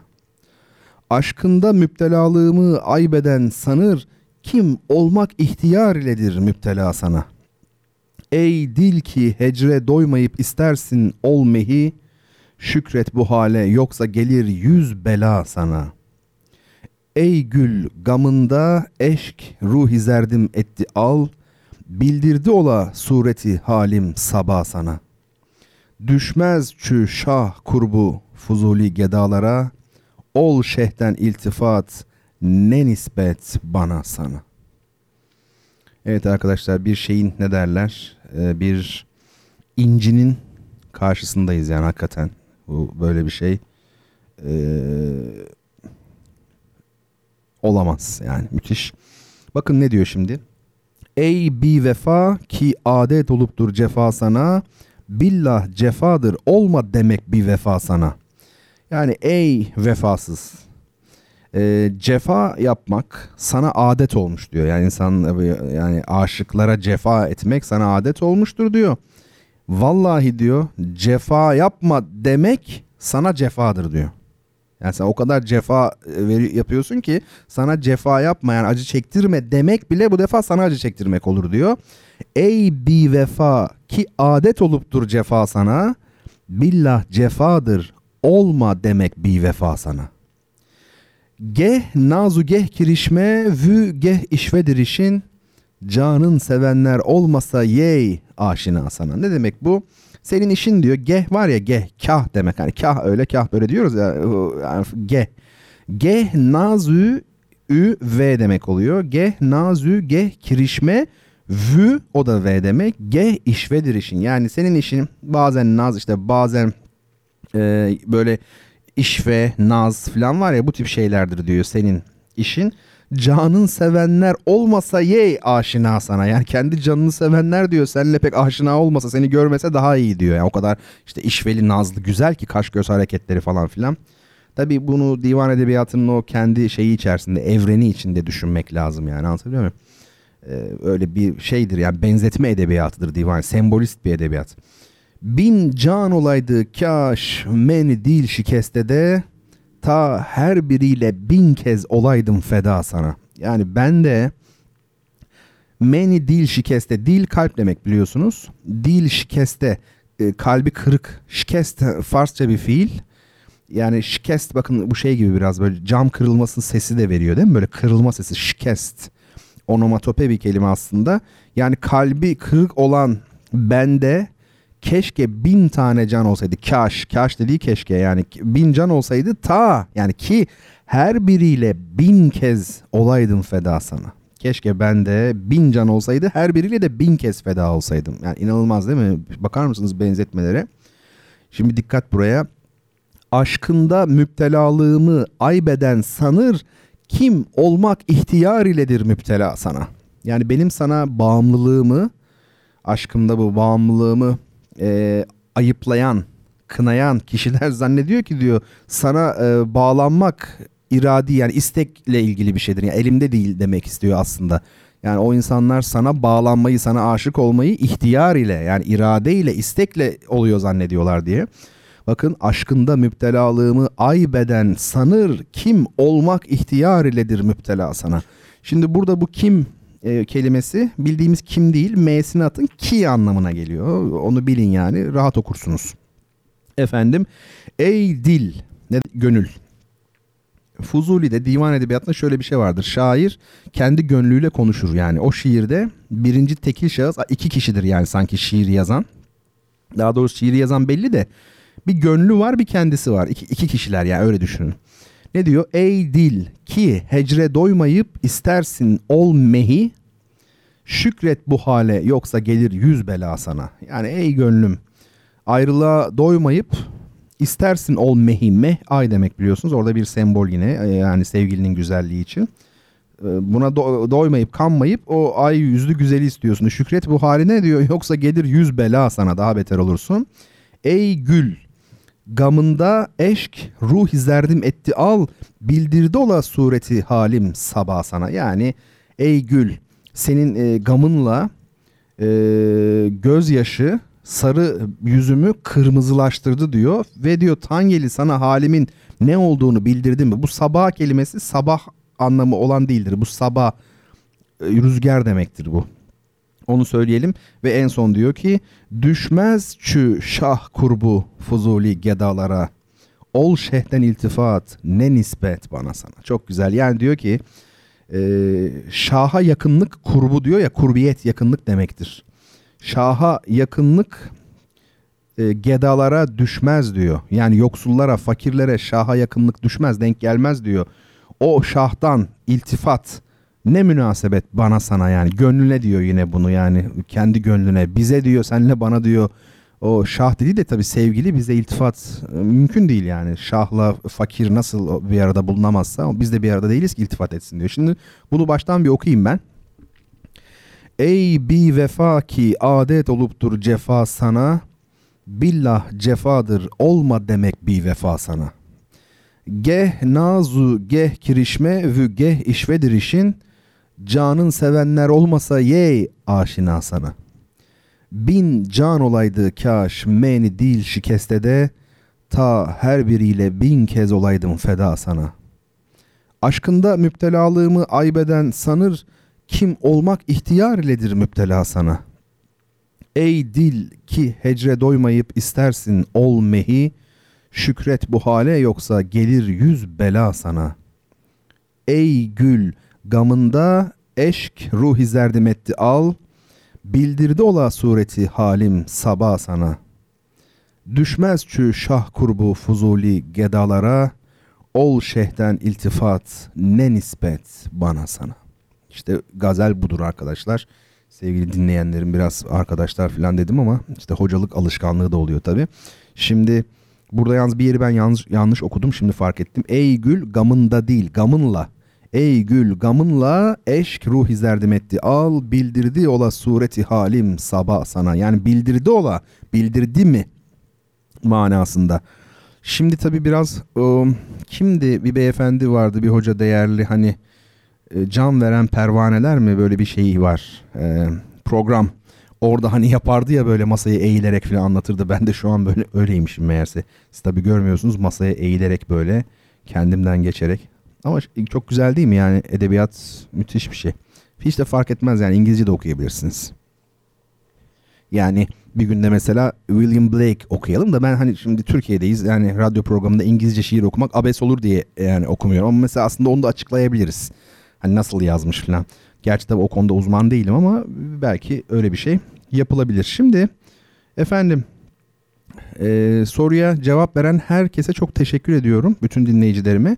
Sevgili Hüseyin e, doğru cevabı ilk olarak o yazmış. Denali e, McKinley Dağı'nın orijinal ismi. Sevgili Burcu Ece yazmış, Mustafa Kemal yazmış, Betül Hanım yazmış, Sözen. Efendim yazmış da yazmış insanlar. Abdullah Bey, Ahmet Can Bey, Alihan Yetimoğlu daha geçen gün mesajlaştık. Seda Elden hanımefendi o da Denali şeklinde yazmışlar. Sağ olsunlar. Bu durumda kitabımız e, sevgili Hüseyin'e gidiyor. Söylemiştik zaten. Şimdi biraz devam edelim. E, aslında ben birkaç gazel düşünmüştüm Fuzuli'den ama e, bakalım eğer zamanımız iyi olursa Ee, o zaman şey yaparız ikinci gazeli de yaparız üçüncüyü de hatta. E, baktık ki hani çok şey çünkü şimdiden 11'i geçti. O zaman önümüzdeki hafta yaparız bir tane Fuzuli gazelini falan. Bir de resim yapalım mesela uzun zamandır resim üzerine şey yapmadık. Şimdi bu satranç şampiyonlarını bitirmeye azimliyim. Yani onu size söylemiştim. Kararlıyım. Ve efsanevi bir e, şampiyona e, yani 30'lu yaşlarda herkesin e, şampiyon olduğunu gördüğü yani ilk şampiyon olduğunu gördüğü bir isme geldik. Gary Kasparov. Yani herhalde değil mi? Bugün mesela dünya satranç şampiyonu kim desem ya da şöyle mesela Magnus Carlsen kim deseniz bugün dünyada çok insan bilmez ama Kasparov kim derseniz çok fazla insan bilir. E, halbuki e, Magnus Carlsen şu anın dünya şampiyonu, genç şampiyon ama e, Kasparov çok medyatik. Kısa geçelim Kasparov'u. Çok böyle uzun uzun anlatmayayım ama 1963 doğumlu onu söyleyeyim. E, baba Yahudi, anne Ermeni diye biliyorum ya da tam tersi yani Yahudi Ermeni bir ebeveynin e, çocuğu. 1900 tabi Sovyetler Birliği vatandaşı ama öyle söylüyorum ama o zamanlar Ermenistan müstakilen bir cumhuriyet değil yani devleti şeyin içerisinde. Cumhuriyet aslında da Sovyet Sosyalist Cumhuriyeti diye geçiyor ama Sovyetler Birliği'nin içinde işte. 1985-2000 arası dünya satranç şampiyonu Gary Kasparov. 13. şampiyon. Ee, yani geçen haftalarda aslında Anatoly Karpov'dan bahsederken e, Kasparov'un onunla yaptığı ünvan maçlarında e, neler olduğunu anlattım. O kısımlara o yüzden çok fazla e, girmek istemiyorum. E, şöyle söyleyeyim. E, tabii doğum yeri Bakü bu arada Azerbaycan. E, ileride ünlü böyle büyük usta olmuş bütün yetenekli gençler gibi aslında Gary Kasparov'un e, yolu da gençlik kulübünde başlıyor. E, onun oradaki ilk hocası birkaç saatlik çalışmadan sonra e, bilmiyorum demiş. Belki başka yerlerde buna benzer talebeler e, vardır ama ben böyle bir yetenek şimdiye kadar hiç görmedim demiş. İlk birkaç saatten sonra söylemiş e, Kasparov için bunu. O zaman 9 yaşında Kasparov.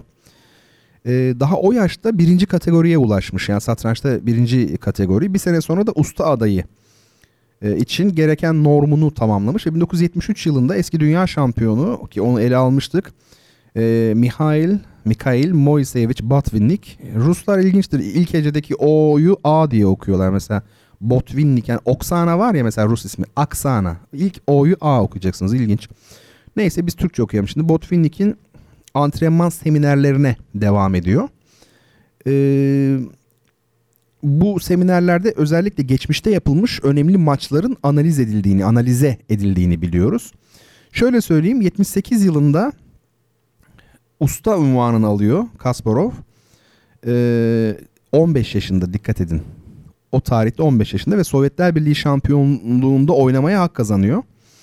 E, o yaştayken bu turnuvada 9. olmuş. Birçok büyük ustayı geride bırakmış ki daha evvel defalarca söyledim. Sovyetler Birliği şampiyonu olmak satrançta o dönemde dünya şampiyonu olmak gibi neredeyse. E, 15 yaşında katılıyor. Katılması bile mucizevi bir şey. 9. olmuş. E, ülkesinin 47 e, birinciliğinde 3. 4. sıraları paylaşmış ve 2 yıl sonra 1981 yılında Gary Kasparov daha 18'ini doldurmamışken e, Sovyet Sosyalist Cumhuriyetler Birliği satranç şampiyonu olmuş 18 yaşında. O artık ne demek? Ya bu adam yani koptu gidiyor amiyane tabiriyle demek. Ee, 1980'de de bu arada bir yıl önce de Dünya Gençlik Şampiyonu olmuş. Ee, çok çok iyi neticeler elde etmiş Kasparov. Ee, şöyle tabii Karpov'un karşısına çıkıyor aslında dünya şampiyonunun karşısına aday olarak çıkıyor. Çünkü en başarılı en parlak turnuvaları kazanan oyuncu o. Efendime söyleyeyim. Fakat bu iki rakip Karpov'la Kasparov ünvan maçından önceki birkaç yıl içinde böyle önemli turnuvalarda birbirlerinden hep kaçınmışlar.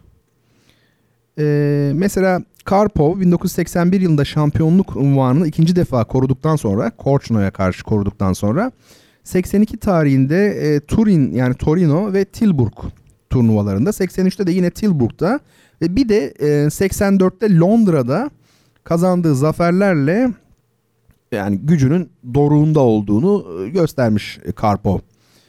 E, Kasparov ise her ne kadar bu adaylar turnuvalarındaki yani şampiyonun karşısına çıkacağı belirlemek üzere yapılan adaylar turnuvalarındaki görevleri yüzünden e, sadece iki tane e, turnuvada oynayabilmiş.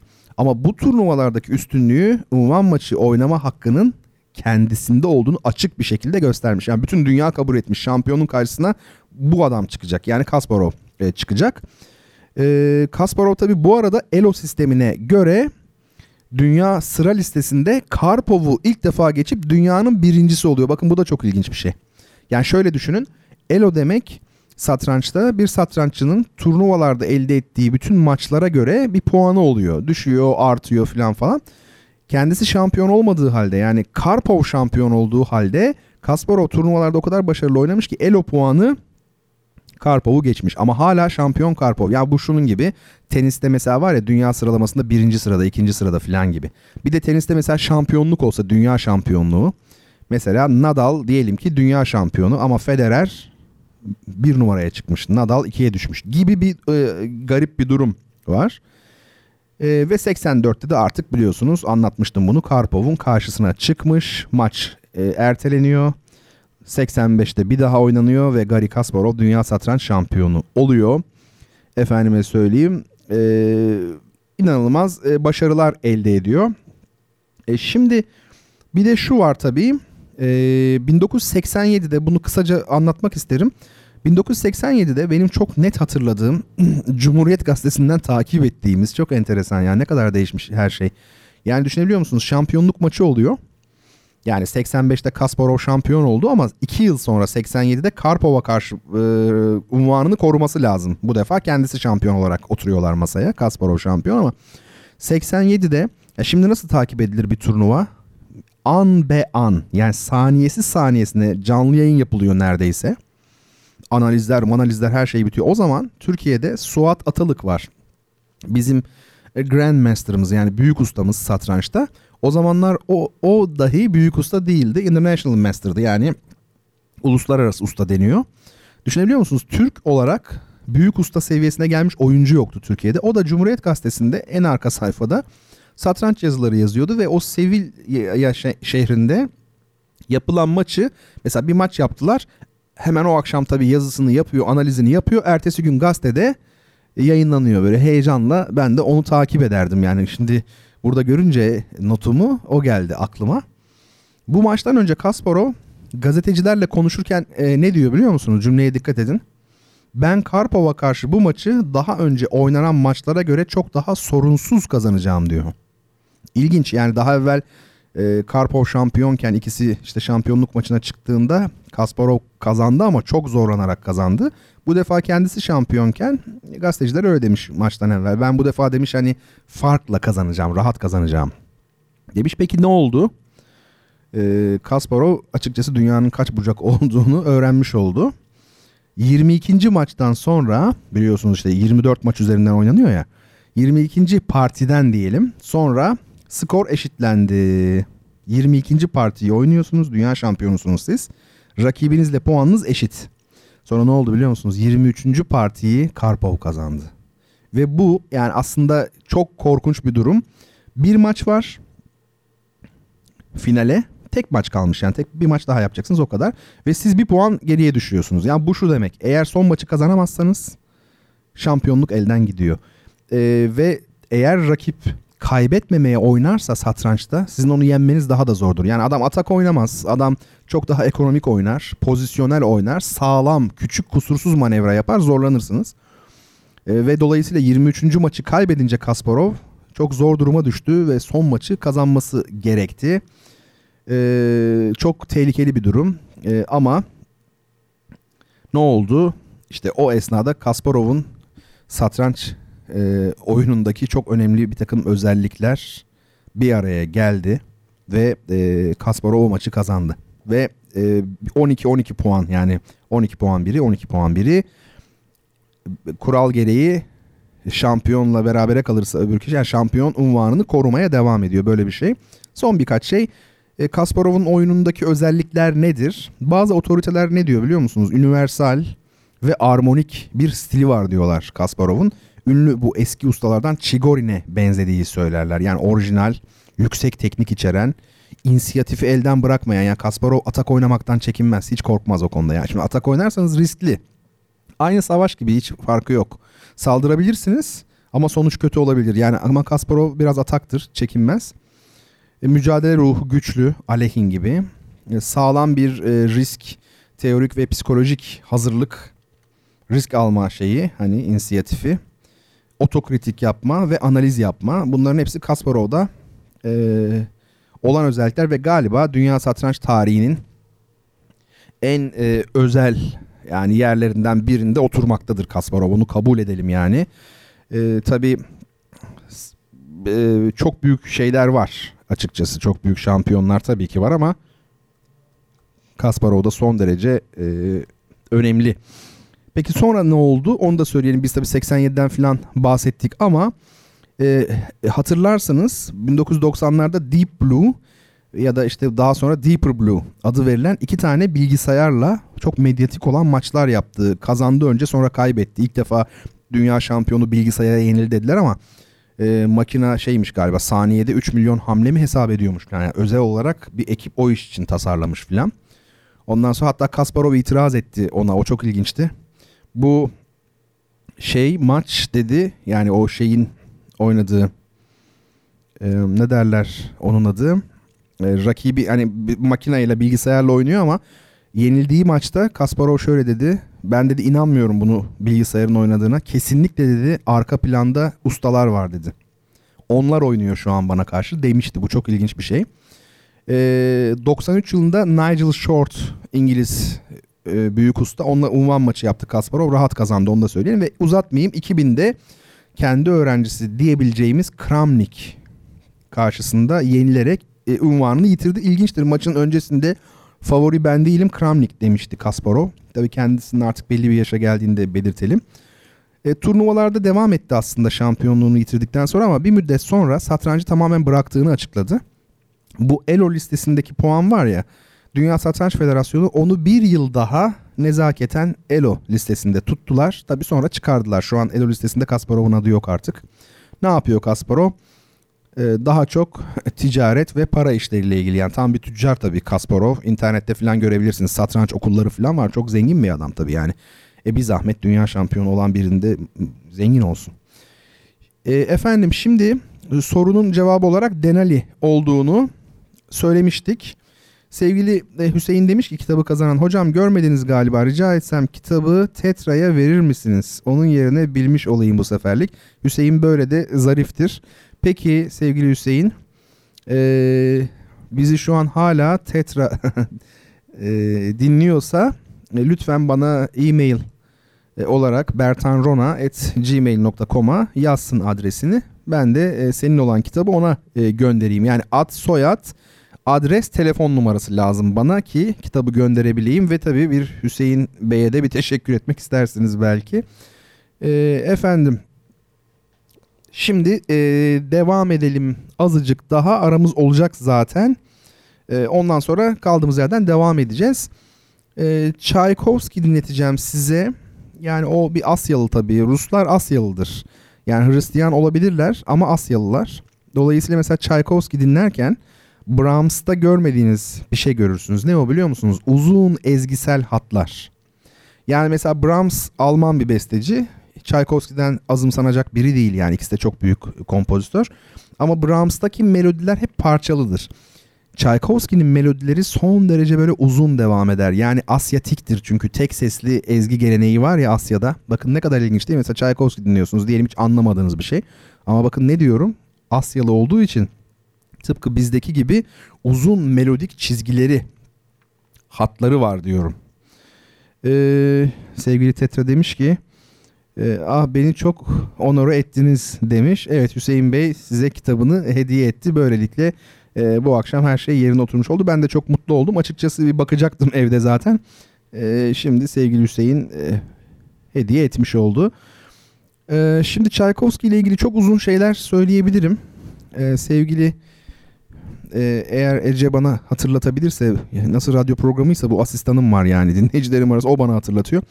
Ee, Ece bana lütfen şu Tchaikovsky meselesini hatırlatır mısın? Şimdi çok uzuyor, saat ilerliyor. Ben buraya Tchaikovsky'yi de biraz anlatayım diye not düşmüşüm. Tchaikovsky'yi anlat demişim de.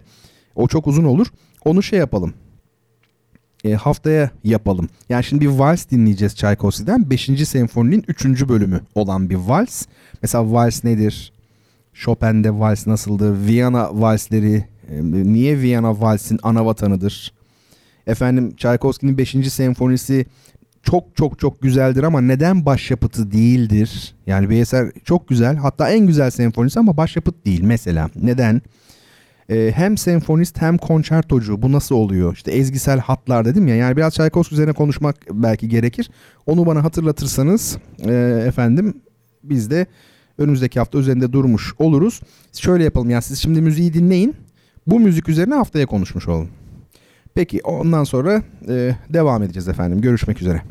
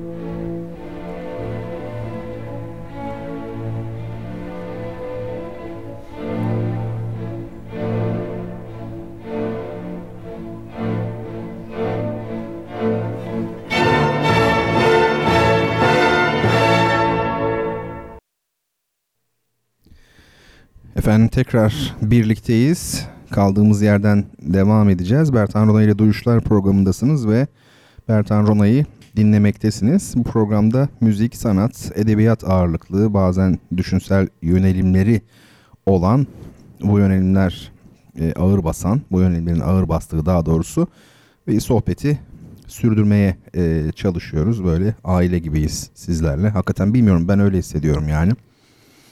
Şimdi programımızın üçüncü e, bölümündeyiz. Şimdi tabii şeyi de duyurayım yine. Bertan Rona Twitter hesabım ve aynı zamanda yine Bertan Rona Instagram hesabım benim. Bir de e, kitap hediyesi kazanan çok değerli dinleyicilerim lütfedip bana e, bertanrona@gmail.com adresine adlarını, soyadlarını, adreslerini ve e, telefon numaralarını yazsınlar ki kargolarını gönderebilelim. Peki yani Tetra nickname ile yazan çok değerli dinleyicimden de e, bekliyorum özellikle ki gönderebilelim diye. E, pek filmlerden bahsetmedik son haftalarda hatta neredeyse aylarda değil mi? Ben size bir yine paylaştım umarım görüyorsunuzdur Instagram'dan ya da Twitter bağlantılı olarak Instagram'dan yine. E, Silent Hill diye bir film var. Christophe Gans'ın ya da Christophe Gans Fransız mı bilmiyorum nasıl okunuyorsa ismi. Şimdi ben bu adamın filmlerini seviyorum. E, 1960 doğumlu bir Fransız yönetmen. E, korku ve fantastik tarzda filmlerle ilgileniyor ve ilginçtir bir de bilgisayar oyunları üzerine çalışıyor adam. Tarzı bu yani ilgilendiği alanlar. Biraz gerilim ve fantastik filmler. E, filmografisi nasıl? 1993 Necronomicon. Bunu zaten e, şey yapmıştık biz aylar öncesinden belki. E, biraz konuşmuştuk bu film üzerine. E, Lovecraft'ın e, öyküleri üzerine çekilmiş bir film. Aslında bu sadece Christoph Gans'ın değil, iki başka yönetmen daha var. Yani bu filmi beraber çekmişler. Şöyle düşünün, e, diyelim ki içinde üç tane film var. Yarımşar saatlik veya dört film işte her yönetmen bir kısmını çekmiş ve birleştirmişler bunu. E, çok fantastik bir film ve gerçekten e, gerilimli ve etkileyici. 2001'de Kurtların Kardeşliği bu filmi de duymuşsunuzdur. Bu da bir dönem filmi, tarihi bir film ama fantastik, harika, gerçekten inanılmaz bir atmosfere sokuyor insanı. Yine aynı yönetmenin 2006 yılında işte çektiği e, Sessiz Tepe var yani Silent Hill. Bu filmi ben size öneriyorum. Üzerinde belki çok kısa konuşuruz. Bir de 2014'te Güzel ve Çirkin diye bir e, film. Tabii çirkin diye çevirmişler ama aslında canavar anlamına da gelir. Yani böyle çok büyük yaratıklar, çok güçlü ve hani tabii ucube gibi görünen yani beast. Değil mi? Mesela King Kong için veya bir dinozor için mesela denilebilir. Dolayısıyla güzel ve yani e, Beautiful and the Beast yani öyle bir şey. Bu 2014 yapımı bir film. Bu da çok güzel bir film ama senaryodan kaynaklı olduğunu düşündüğüm bir sıkıntı var. Finalde e, o climax yani tepe noktası tam böyle e, insanı vuracak şekilde gelmiyor. Yani çok güzel geliyor final. Daha güzel işlenmeli ol, olmamış orası yani ama çok güzel film yine de. E, bu Sessiz Tepe çok fantastik bir film onu söyleyeyim. Bu tür sinemayı sevenler için tavsiye ediyorum özellikle. Yani bir kasaba tabi adı da Silent Hill Sessiz Tepe olan bir kasaba var. Bir kadın oraya gitmek durumunda kalıyor. Belli nedenlerden ötürü bir şey için oraya gitmek durumunda kalıyor. Ve hem gerilimli bir takım şeyler e, yaşıyor. Biz de bunları izliyoruz. Hem de bir şey keşfediyor. Şimdi bu e, yani güzel izlemenizde fayda var. Ben eskiden böyle daha işte çocukluk yani böyle 18'li 20'li yaşlar falan ne bileyim böyle e, kitap da okuyoruz o dönem biraz işte gerçekçi film olacak illaki hani fantastik film olmaz işte insanları uyutur kitleleri falan hani öyle ya daha böyle realist işte Balzac romanları olsun mesela atıyorum gibi şeyler yani hep realizm gerçekçilik ama neden bilmiyorum yani düşünmedim üzerine. Son yıllarda bir şey oldum ben böyle fantastik filmleri sevmeye başladım. Yani zaten çok üst sanat yapıtları sinema yani filmlerine baktığında fantastik yönü hep vardır. Mesela öyle değil mi? Mesela e, Solaris ya da Salyaris Rusların dediği gibi bu Tarkovski'nin filmi. Yani son derece fantastik değil mi? Aslında inanılmaz. Veya işte hangisi? Stalker. O da inanılmaz fantastik. Dolayısıyla arada bir demek ki duvar yok yani. Hani sanat filmiyle fantastik film arasında bir şey yok yani. Duvar yok. Bu Silent Hill biraz hafif gerilim yani onu da söyleyeyim. bir e, e, izleyin derim. Hadi gelin ben şimdi size bir ikinci soru daha sorayım. Şu Macbeth'i de gönderelim artık. Shakespeare kitabı Macbeth. Soru şöyle efendim. Soruyu soracağım. Ha, bu arada unuttum ya yine unuttum ikinci defa. Meryem Betül Koçak hanımefendi demiş ki Nedim'in bir e, beytini bir yani redifli bir gazelini şöyle gönül redifli bir gazel. Estikçe bağdı sub perişansın ey gönül, benzer esiri turra-i ey gönül diye başlayan gönül redifli gazeliyle birlikte okuyabilir miyiz hocam? Neden olmasın tabii. E, haftaya da öyle bir şey yaparız mesela. Ben bunu not alayım. Böyle aslında tabii mukayeseli okumalar çok e, güzel oluyor değil mi? Yani divan edebiyatında çarşı vardır mesela Nedim'de. Çarşı. Bizde çarşı mesela nedir? ya da Yahya Kemal'de koku nedir? O dönemki koku anlayışıyla yani ıt, ıtır anlayışı bugünkü bir mi mesela raiha anlayışıyla. O dönemde zaman yani mevsimler var ya dönme bu. Zaman, rüzgar, esinti yani. Esenlik diyorsunuz bakın esmek kökü esenlik. E, tabi bu selamettir aslında bu ve bir de koku ve musiki uçarak geliyor ya o yüzden Yahya Kemal'de bu üçü hep aynı e, ne derler e, izlek içerisindedir diyelim ya. Aynı çerçevededir. Aynı kavramsal çerçeve, aynı bağlamdadır öyle söyleyelim. Bunu da belki haftaya yapabiliriz. E, istekler çünkü çok oluyor. Şimdi hadi şu sorumuzu soralım. Şöyle. Çinko, bakır veya tahtadan levhalara kazıma yöntemiyle yapılan resimleri yani çinko, bakır veya tahtadan levhalara kazıma yöntemiyle yapılan resimleri kağıda basma tekniğinin adı nedir? Biraz garip değil mi? Yani önce çinko, bakır veya tahtadan bir levha var.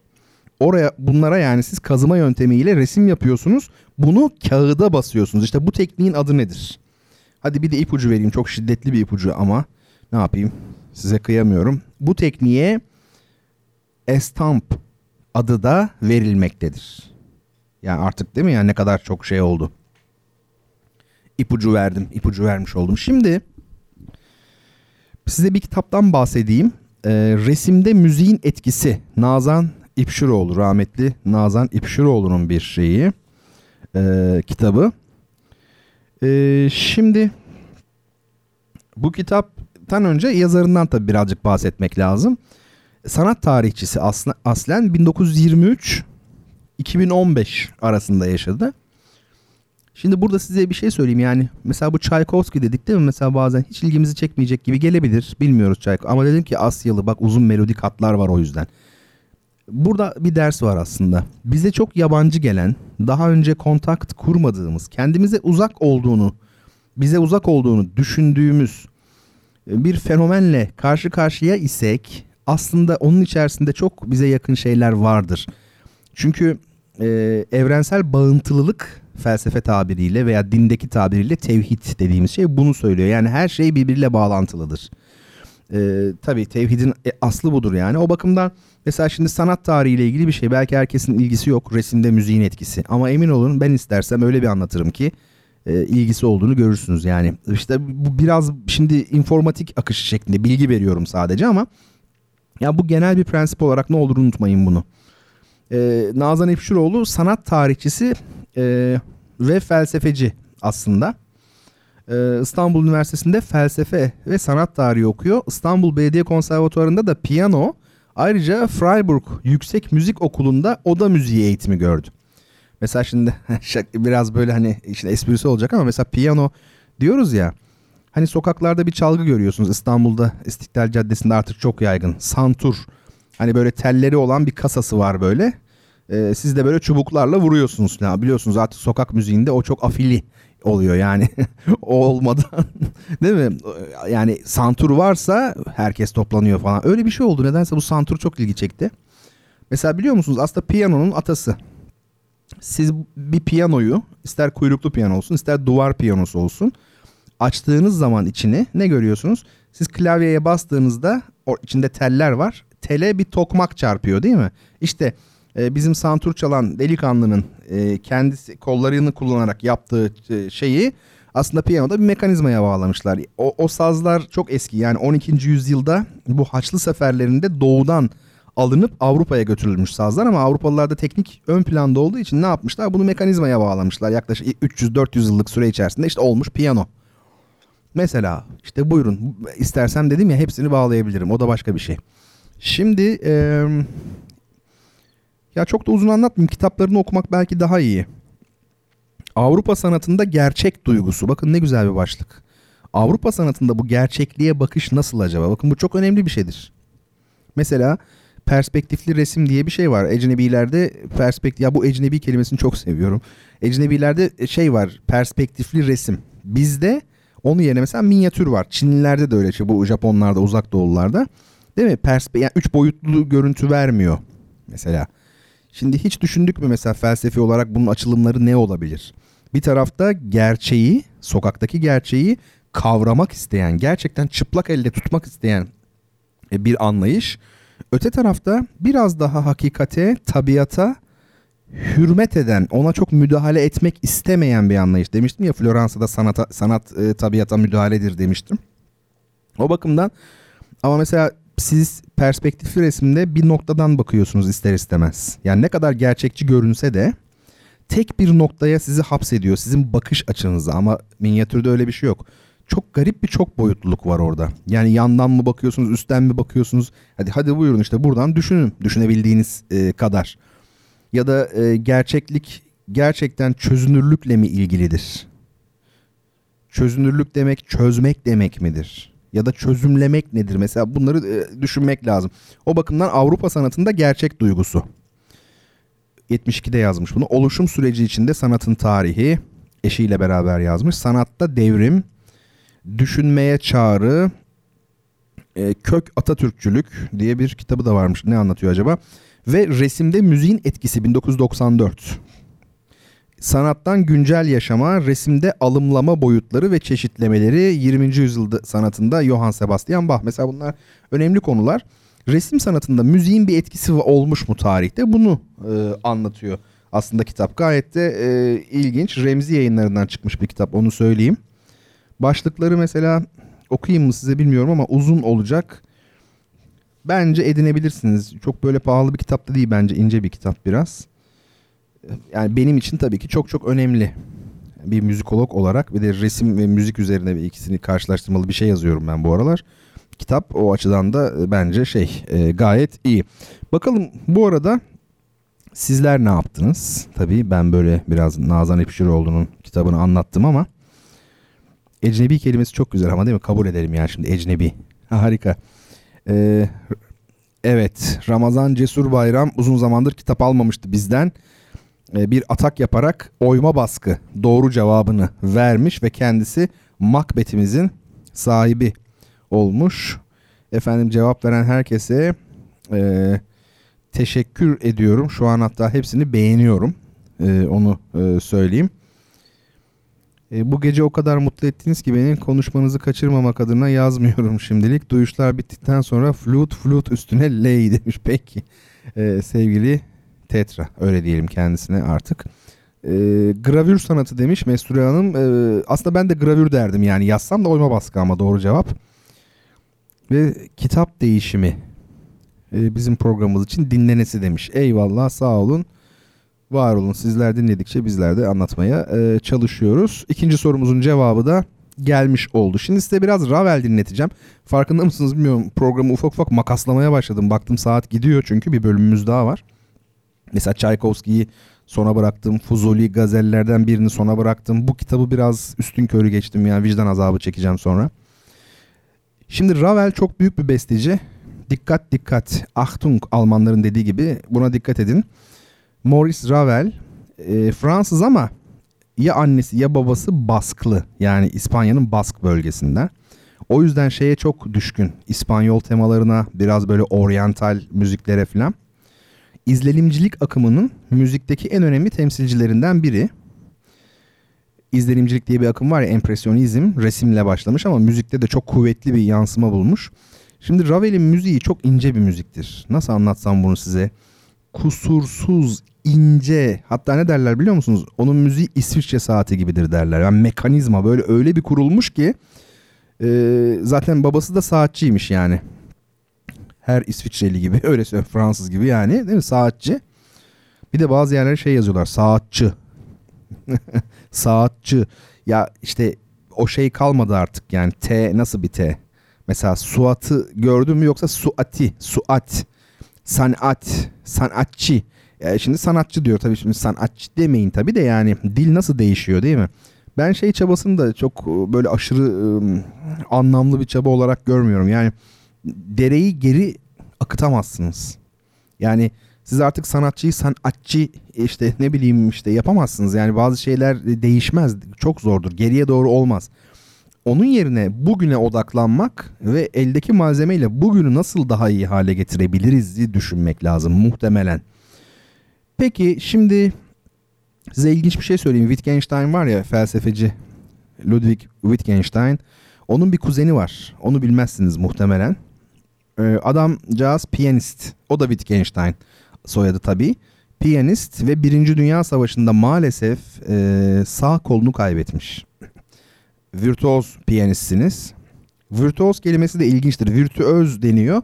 Tabii belki Fransızca şey yapılabilir ama İtalyanca'da biz ona virtüoz diyoruz o ile. Ne demek bu? Usta çalgıcı yani. Ama ilginçtir. Virtu aslında kökünde virtu var Latince. Ne demek biliyor musunuz? Erdem, beceri ama erkeklik anlamına da geliyor. Allah Allah. Şimdi çok garip değil mi? Virtuoz. Nasıl, ne ilgisi var? Var işte. Yani beceri dediği el becerisi. Eskiden meslek icra edenler sadece erkeklerdi. Kadınlar evde olurdu bütün orta çağ boyunca hatta daha önceki dönemlerde. O bakımdan e, erdem dediği beceri ve yani antik Yunan'ı düşünün. Nasıl beceriler bunlar? Konuşma yani çok güzel hitabet, işte yalan söylememe, meslek sahibi olma, kadim dünyanın değerleri bunlar. Bakın erdem kelimesine dikkat edin. Neyle ilgili? Erle yine erdem yani erkeklikle ilgili bir şey. İlginç bunların üzerinde düşünmek lazım. Aslında bir gün şey yapsak mı ya bir gün değil de ben bunu düşünüyorum. Daha evvel de aklıma geldi de. Şöyle bir felsefe hani bölük pörçük felsefe şeyi yapıyoruz ama sohbeti. Böyle bir ilk çağ felsefesinden başlayıp yani antik çağ felsefesinden Yunanlardan falan alıp biraz yürüsek mi böyle? Her programın mesela bir bölümünü ayırabiliriz. Herkes not alır. Baya güzel güzel felsefe çalışmış oluruz mesela. Ee, ne bileyim böyle bir şey olabilir.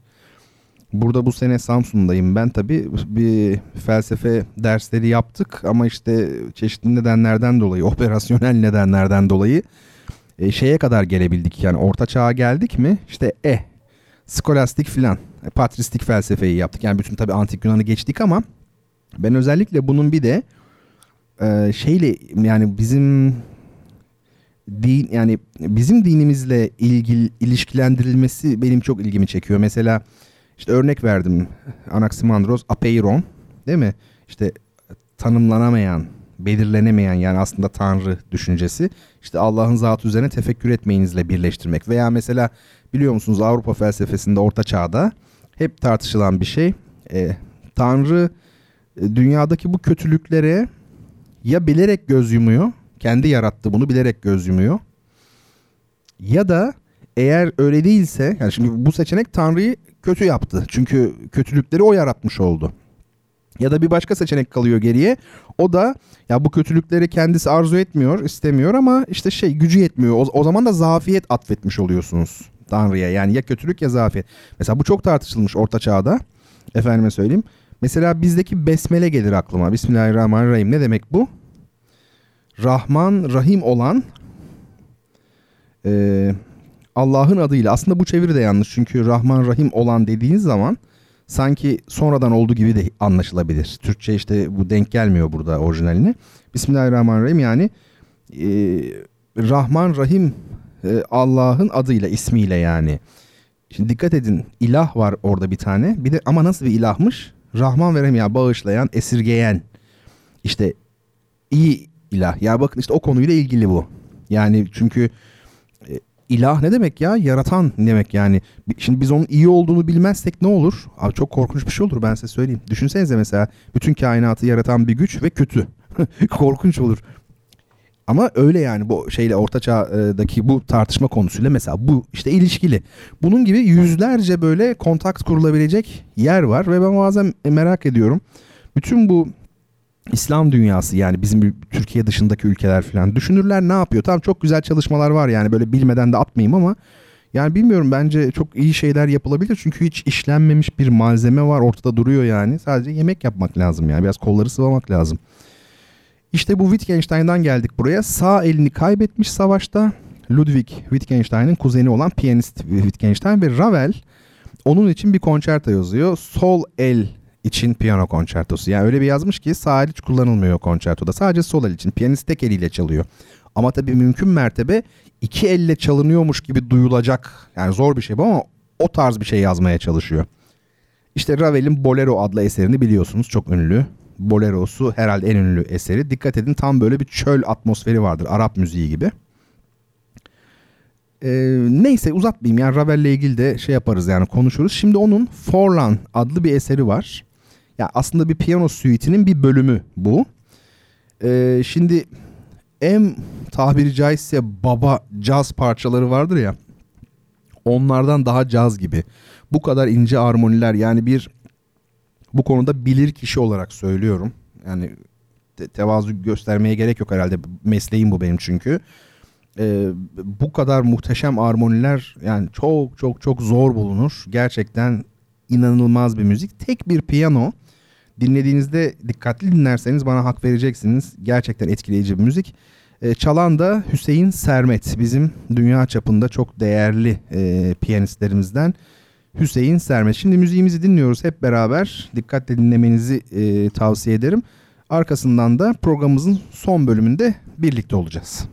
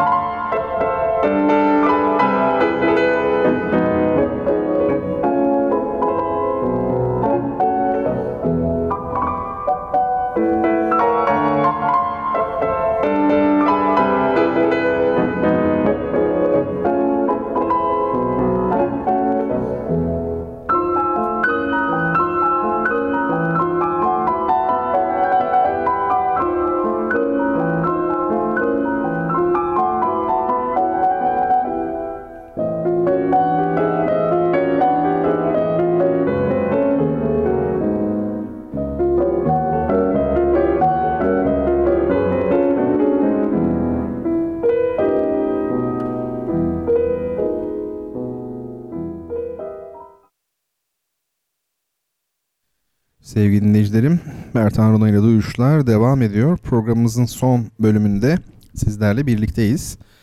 Efendim iki tane hediye kitabımızı gönderdik ve şimdi son bölümde bir kitap daha hediye edeceğiz ama öncesinde şunu duyurmak isterim. E, kitap kazanan çok değerli dinleyicilerim e, lütfen bana mail yazsınlar. Şu an ikisini de görmüyorum çünkü. Yani iki adres de bende değil. E, ve radyodan ben ayrıldıktan sonra bir, bir sonraki hafta uğradığım için e, bu esnada alamazsam buradan ayrılana kadar adresleri alamazsam ne yazık ki genellikle bir sonraki haftaya kalıyor kitapların e, gönderilmesi. O bakımdan adınızı, soyadınızı, adresinizi ve lütfedip telefon numaranızı bertanrona.gmail.com adresine gönderiniz. Şimdi bir soru daha sorayım size ve bu defa da bana ait olan bir kitabı e, hediye edelim. Soru şöyle belki biraz zor bir soru olur mu diye düşünüyorum ama değil herhalde ya. Bence değil. Şöyle soru. Orta oyununun zengin, beyefendi, nazik, terbiyeli ama bir parça züppe ve çapkın olan ünlü tipinin adı nedir? Orta oyununda bir tip varmış. Zengin, beyefendi, nazik ve terbiyeliymiş ama e, biraz da züppe ve çapkınmış orta oyunundaki bu tip. Onu bana yazarsanız ben de size kitabımı imzalı bir şekilde gönderirim. Bu arada tabii e, tiyatroda biliyorsunuz bir karakter var bir tip var. Bu ikisini birbiriyle karıştırmamak e, lazım. Karakter çok daha ön planda oluyor. Tip bir şey gibi sadece suret gibi yani iki özelliği vardır karakterin. Yani karakteri e, tipten ayıran iki şey var. Bir tanesi e, derinliği olması, bir tanesi de oyun içerisinde, piyes içerisinde gelişim göstermesidir. Mesela Macbeth oyununda Macbeth ve karısı tabii ki birer karakterdir. Çünkü e, derinlikli bir şekilde ele alınmışlardır. Ön plandadırlar ve zaman içerisinde yani oyunun içerisinde de değişim gösterirler. Macbeth başlangıçtaki Macbeth gerçi Macbeth çok az değişir ama yani karısı mesela çok değişir falan filan. E, değil mi mesela Karamazov kardeşlerde bir sürü olaylar başına gelir e, Alyosha'nın efendime söyleyeyim veya Ivan'ın. Şimdi tipte ise şey yok derinlik yok. Efendim bir çerçeve bir portre gibi duvarda yani aslında bir derinlik yok ve gelişim de yok. Onu e, söyleyelim. Şimdi biz devam edeceğiz ama bir taraftan da sizin e, yazdığınızı e, biliyorum ve az önce evet cevaplar da geldi onu gördüm ama neyse söylemeyeyim kimsenin de heyecanını e, şey yapmayalım yani engellemeyelim. Mailler de geldi bu arada değerli dinleyicilerimden. Peki o şeyleri ben mutlaka göndereceğim kitaplarınızı arkadaşlar. Ve e, kitap değişimi adresinden e, doğru cevap geldi ilk olarak. Biraz erken söyledim ama sevgili Burcu Ece ve sevgili Betül Hanım, Betül Sözen de doğru cevabı yazmışlar ama kitap değişimi daha hızlı oldu sizden. Efendim e, tabi Burcu Ece belki bilerek biraz geç yazmış olabilir. Onun sağ solu belli olmaz. E, ben de kitabımı size göndereceğim efendim. Ama bana lütfen dediğim gibi e, adresinizi, telefon numaranızı, adınızı ve soyadınızı yazın. E, bertanrona.gmail.com'a ki e, ben de göndereyim. Niye biraz böyle hızlı söyledim biliyor musunuz bunları? Yani hemen böyle cevaplar daha tam gelmemişken söyledim. Rabia Atacan hanımefendi de şu an yazdı. Şimdi bir öykü okuyacağım. Yani bu cevap mevap işiyle uğraşarak öyküyü kaçırmayın diye çok çok güzel bir öykü okuyacağım ama öylesi değil yani. Hani daha önce okuduğum öyküler gibi değil. Bu biraz fantastik bir öykü. Tıpkı tanıttığım film gibi. Çok değişik bir dili var. Dikkatli dinlediğiniz zaman zaten o atmosfer sizi bir çarpıyor yani. Allah Allah masal mı gerçek mi diye. Bu tabii Borges'in bir öyküsü. Öyle okunuyormuş ismi. Jorge Luis Borges. Yani biz Borges diye okuyoruz İspanyol. Şimdi belki de öyledir yani. Bu telaffuz meselesiyle de ilgili düşüncelerimi söylemiştim. Yani hiçbir millet orijinalinden aynı aynısını okuyalım falan gibi bir böyle takıntıya sahip değil yani takıntısı yok. Bizde var bu. Ya illaki Fransızca bir ismi Fransız. Ya Fransızca isimlerin nasıl okunacağını Fransızlar tam olarak bilmiyor. Şaka yapmıyorum. Dolayısıyla yani biraz da e, kendimiz gibi okuyalım yani. Johann Sebastian Bach vermiştim bu örneği. Amerikalılar Bach diyor ya. Bach'a yani ki bu kadar bilinen bir isim de ona Bach denilebilir. E, ki yazıldığı gibi yani John Sebastian Bach. Bir Amerikalı için çok önemli değil yani falan filan. O bakımdan herkes kendi dilinde okur. Biz de okuyabiliriz yani Borges e, diyebiliriz neyse o. Şimdi onun Ulrike diye bir öyküsü bir kadının ismi Ulrike. Ee, öykü şöyle bir öykü güzel okumaya çalışacağım. Şöyle bir motto ile başlamış bir küçük motto bir beyit gibi. Şöyle diyor tabi bunu şey eski saga e, hani var ya İskandinav destanları vardır eski. İşte Beowulf falan İngilizlerle şeyler biliyorsunuz yani İskandinavlar e, çok yakındır. Tarihleri de öyle. E, o sagalardan birinden alınmış bir beyit şöyle diyor. Graham kılıcını aldı ve çıplak olarak ikisinin arasına yerleştirdi. Ya bu ne biliyor musunuz? Hani Cüneyt Arkın'ın filminde var ya işte Gerdek Gecesi falan ama işte Cüneyt Arkın'ın galiba Ağrı Dağı efsanesindeydi. Aklında bir şüphe var. Yani sevgilisi yani onunla evleniliyorlar ama acaba onun ne şekilde e, kendisini hapisten kurtardı. Yani acaba o işte filan bir şeyler karşılığında mı şüphe ediyor ve o gerdek yatağa yatıyorlar böyle sırt üstü. Araya kılıç çekip koyuyor. Yani birbirimize hiç dokunmayacağız manasında kılıç. İşte aslında çok ilginç. Bu da öyle bakın. Graham kılıcını aldı ve çıplak olarak ikisinin arasına yerleştirdi diyor. Demek ki bu eski bir gelenek yani. Evet. Şimdi okuyalım bakalım öykümüzü. Öyküm gerçeğe bağlı kalacak ya da en azından gerçekle ilgili kişisel anıma ki bu da aynı şey demektir. Olaylar daha çok yeni fakat yazınsal geleneklerin araya ikinci derecede ayrıntılar sokarak temel öğeleri vurgulamayı alışkanlık haline getirdiklerini biliyorum. Ulrike, soyadını hiç öğrenemedim ve belki de hiç öğrenemeyeceğim, ile York kentinde karşılaşmamı anlatmak istiyorum. Anlatım bir geceyi ve bir sabahı içerecek. Onu ilk kez York Kilisesi'nin baş rahibesinin yanında hani şu Cromwell put düşmanlarının her çeşit resimden arındırmak istedikleri vitrayların altında gördüğümü söylemek hiç de zor değil benim için ama aslında onunla surların öte yanında kalan Northern Inn'in çıkışında karşılaştık. Pek kalabalık yoktu ve arkası bana dönüktü. Biri ona bir kadeh içki verdi ama o istemedi. Ben feministim dedi. Erkeklere öykünmek istemiyorum tütünleri de, içkileri de hoşuma gitmiyor.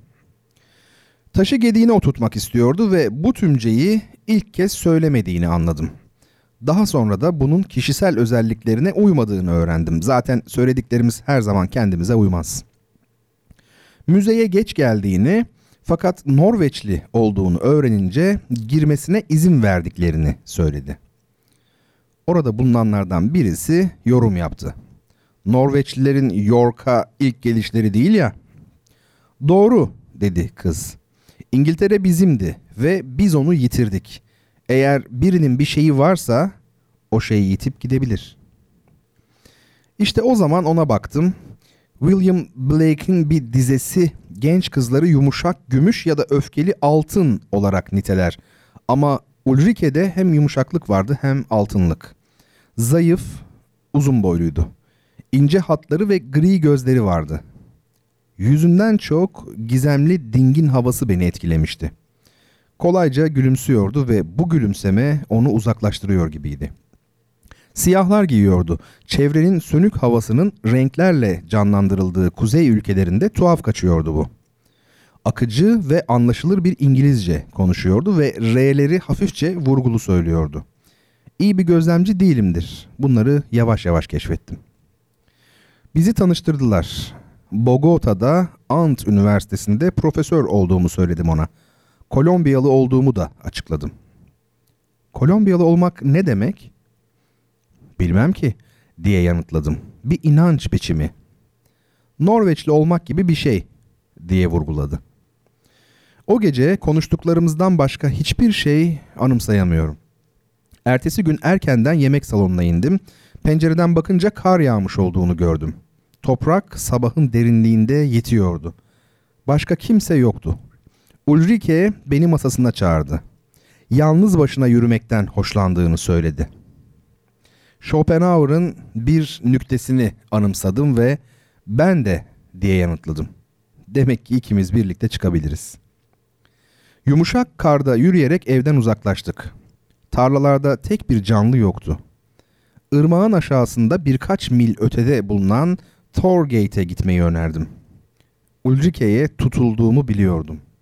Yanımda başka kimse olsun istemezdim. Az sonra uzaktan gelen bir kurt uluması duydum.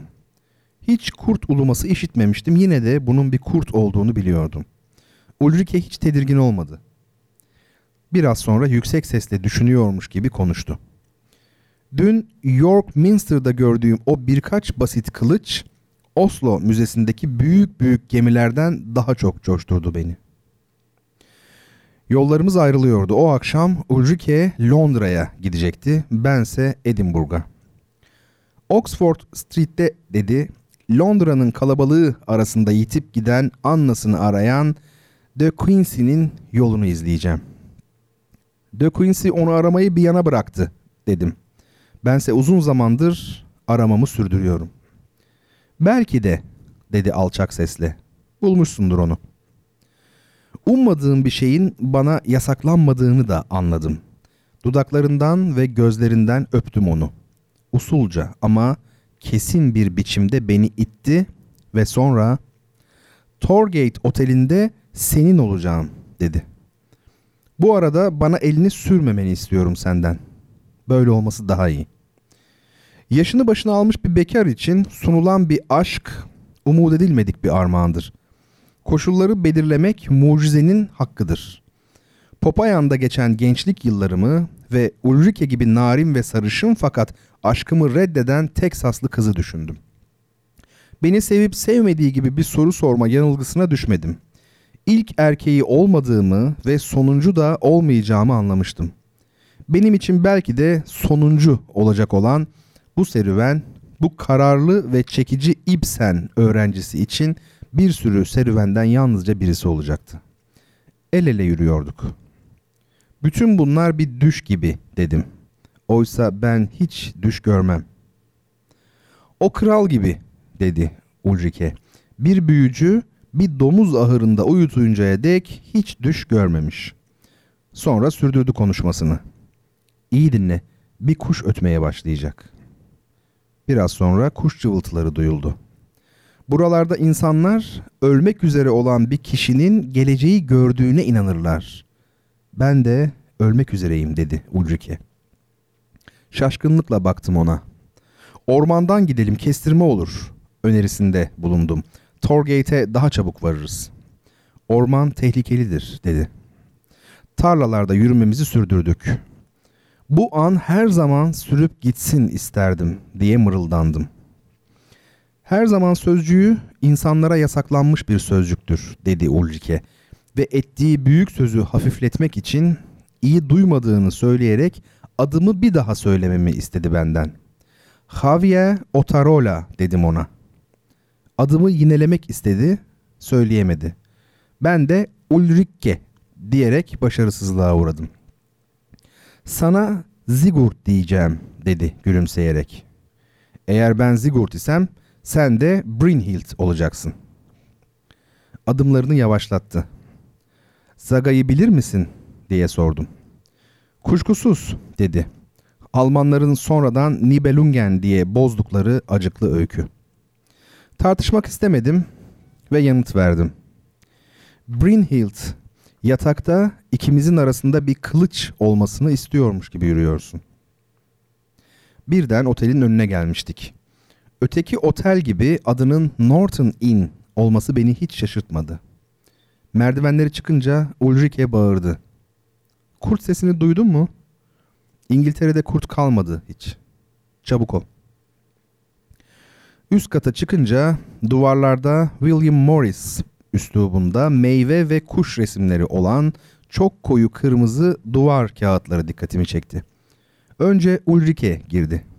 Karanlık odanın tavanı alçaktı ve iki yandan eğikti.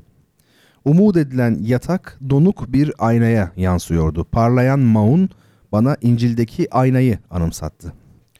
Ulrike hemen soyundu. Adımla Javier diye seslendi. Kar lapa lapa yağıyormuş gibi geldi bana. Artık ne mobilya kalmıştı ne de ayna. İkimizin arasında kılıç yoktu. Zaman kum gibi akıyordu. Yüzlerce yıllık karanlıkta aşk akıp gitti ve ben ilk ve son kez Ulrike'nin görüntüsüne sahip oldum. Evet şimdi bu e, öyküden sonra hani bana deselerdi ki ne ne diyorsun abi hani filan yani herhalde şey denir oba yani oba ne güzel. Şimdi oba Türkçenin çok böyle hoş şeyleri var. Oba yani niye oba? Çok enteresan gelmedi mi size de? Bana mı öyle geliyor bir tek bilmiyorum. Yani bu nasıl bir şey? Dil? Nasıl orijinal değil mi? Ya ben güzel okudum ondan da emin değilim ama fantastik bir dünyaya sokuyor insanı gerçekten. Yani bir masal mı, bir e, gerçek mi? E, ilginç. E, Hüseyin de demiş ki, aa Ulcike demiş. Sesli kaydını okuyup önceden çok sevdiğim ama şimdi bazı sebeplerden ötürü konuşmadığımız arkadaşıma göndermiştim. O anı geldi aklıma. Evet, bazen üzer insanı. E, çok büyülü bir gerçekçilik var. Zaten büyülü gerçekçilik akımı diyorlar. E, bilmiyorum üzerinde düşünmek lazım. Fikir beyan edebilirsiniz, yazabilirsiniz bana. Beğendiniz mi, beğenmediniz mi? Yok hocam çok soyut da diyebilirsiniz veya Allah Allah bu ne ya da diyebilirsiniz. Ben çok acayip beğendim de diyebilirsiniz. Ulrike adı da bana şeyi hatırlatır. Maskeli Balo operası vardır Verdi'nin. Orada bir Ulrika karakteri vardır. Büyücü kadın o geldi. Yani orada bir sahne var. Türkçe'ye çevirmişler onu bir yerde şey diyor işte e, şeytanla görüşmeliyim diyor. Şimdi aslında Diavolo hani orada Diablo şeytan gibi şey yapılıyor ama çevirirken aslında onu Türkçe'ye o kısımda yani şeytanla görüşmeliyim demek şeytan başka bir şeydir, iblis başka bir şeydir. Ee, iblis yani o bizim işte Hazreti Adem'le kıssası anlatılan e, varlık. Onun adı iblis. Şeytan o demek değil. Şeytan e, iblisin insanın bedeniyle kurduğu ilişki, insanın kendisiyle yani onun sendeki görünümüdür şeytan. Yoksa iblis başka bir şey.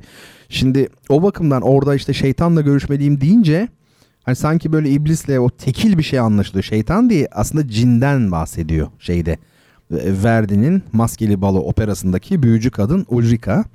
E, o bakımdan yani o zaten cinle şeytan kelimeleri de birbirine çok e, paralel kullanılır. Bazen e, birbirinin yerine kullanılır. Şey de öyledir. Şeytanla hayvan da öyledir. Yani beden anlamında da çok sadece bu konu üzerine kitap yazılır. İnanın yani o kadar önemli bir şey ki.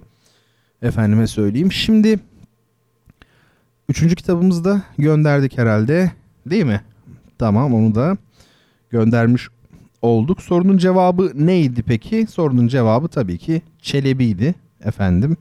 Şeyde bu e, orta oyunundaki değil mi? Tip. Tiple karakterin farkından da bahsettik. Şimdi bir müzikle artık toparlayalım. Notlarımı aldım merak etmeyin. İşte belli şeyleri haftaya attım. Zaten birikmiş olanlar var. Yine bir kısmı haftaya kalacak ama yapa yapa gidiyoruz işte ne yapalım. E, olmazsa çok birikirse tek bir programı da direkt onları cevap olarak yaparız yani bir programı olabilir. Şimdi size Rahmaninov'la veda edeceğim ben. Sergey Rahmaninov'un dördüncü piyano konçertosunun birinci bölümüyle veda edeceğim. Rahmaninov Rus romantizminin son büyük bestecisi olarak kabul edilir. 1943'te öldü. Rahmaninov Tatar kökenli. Gözleri hafif çekiktir ama yani Ruslaşmış bir aile. Yani belki 200 yıldır Ruslaşmışlar. Ama isminden anlarsınız Tatar olduğunu. Rahmaninov bildiğimiz Rahman. Esmaül Hüsna'dan bildiğimiz Rahman var ya. Rahmaninov oradan geliyor. Bakın işte yine değil mi? bir tanıdık bir şey. Hiç ilgi duymadığın belki bilmediğin içinde var yani. Neyse ee, biraz müziğinde zaten şey de vardır. Böyle Bozkır'daki nal sesleri böyle atların koşması falan vardır onun müziğinde. Onu hissedersiniz. İkinci piyano konçertosu çok ünlüdür. Üçüncü piyano konçertosu başyapıtıdır. Bana göre de öyledir ama dört nedense biraz ıskalanır genellikle. Oysa ki dördüncü piyano konçertosu eşsiz bir konçerto. Şimdi birinci bölümünü dinleyeceksiniz. Rahmaninov'da e, Rus müziği ile Amerikan müziğinin bana göre ilginç bir karışımı var. Çünkü hayatının son yıllarını belki de 25 yılını en az Amerika Birleşik Devletleri'nde geçirmiş. E, dolayısıyla Amerikan müziğini, cazı, o parlaklık vardır ya Amerika'daki ışıltılı müzik. Onu tabi almış ama kendi Rus kimliği var, o geleneksel müziği var. Onunla birleştiriyor. Yani böyle ilginç bir sentez var. Çok az bestecide böyle bir şey gördüm ben. Amerika ve Rusya arasında böyle bir yani müzik sentezi diyelim. Tabi sentez demek doğru değil.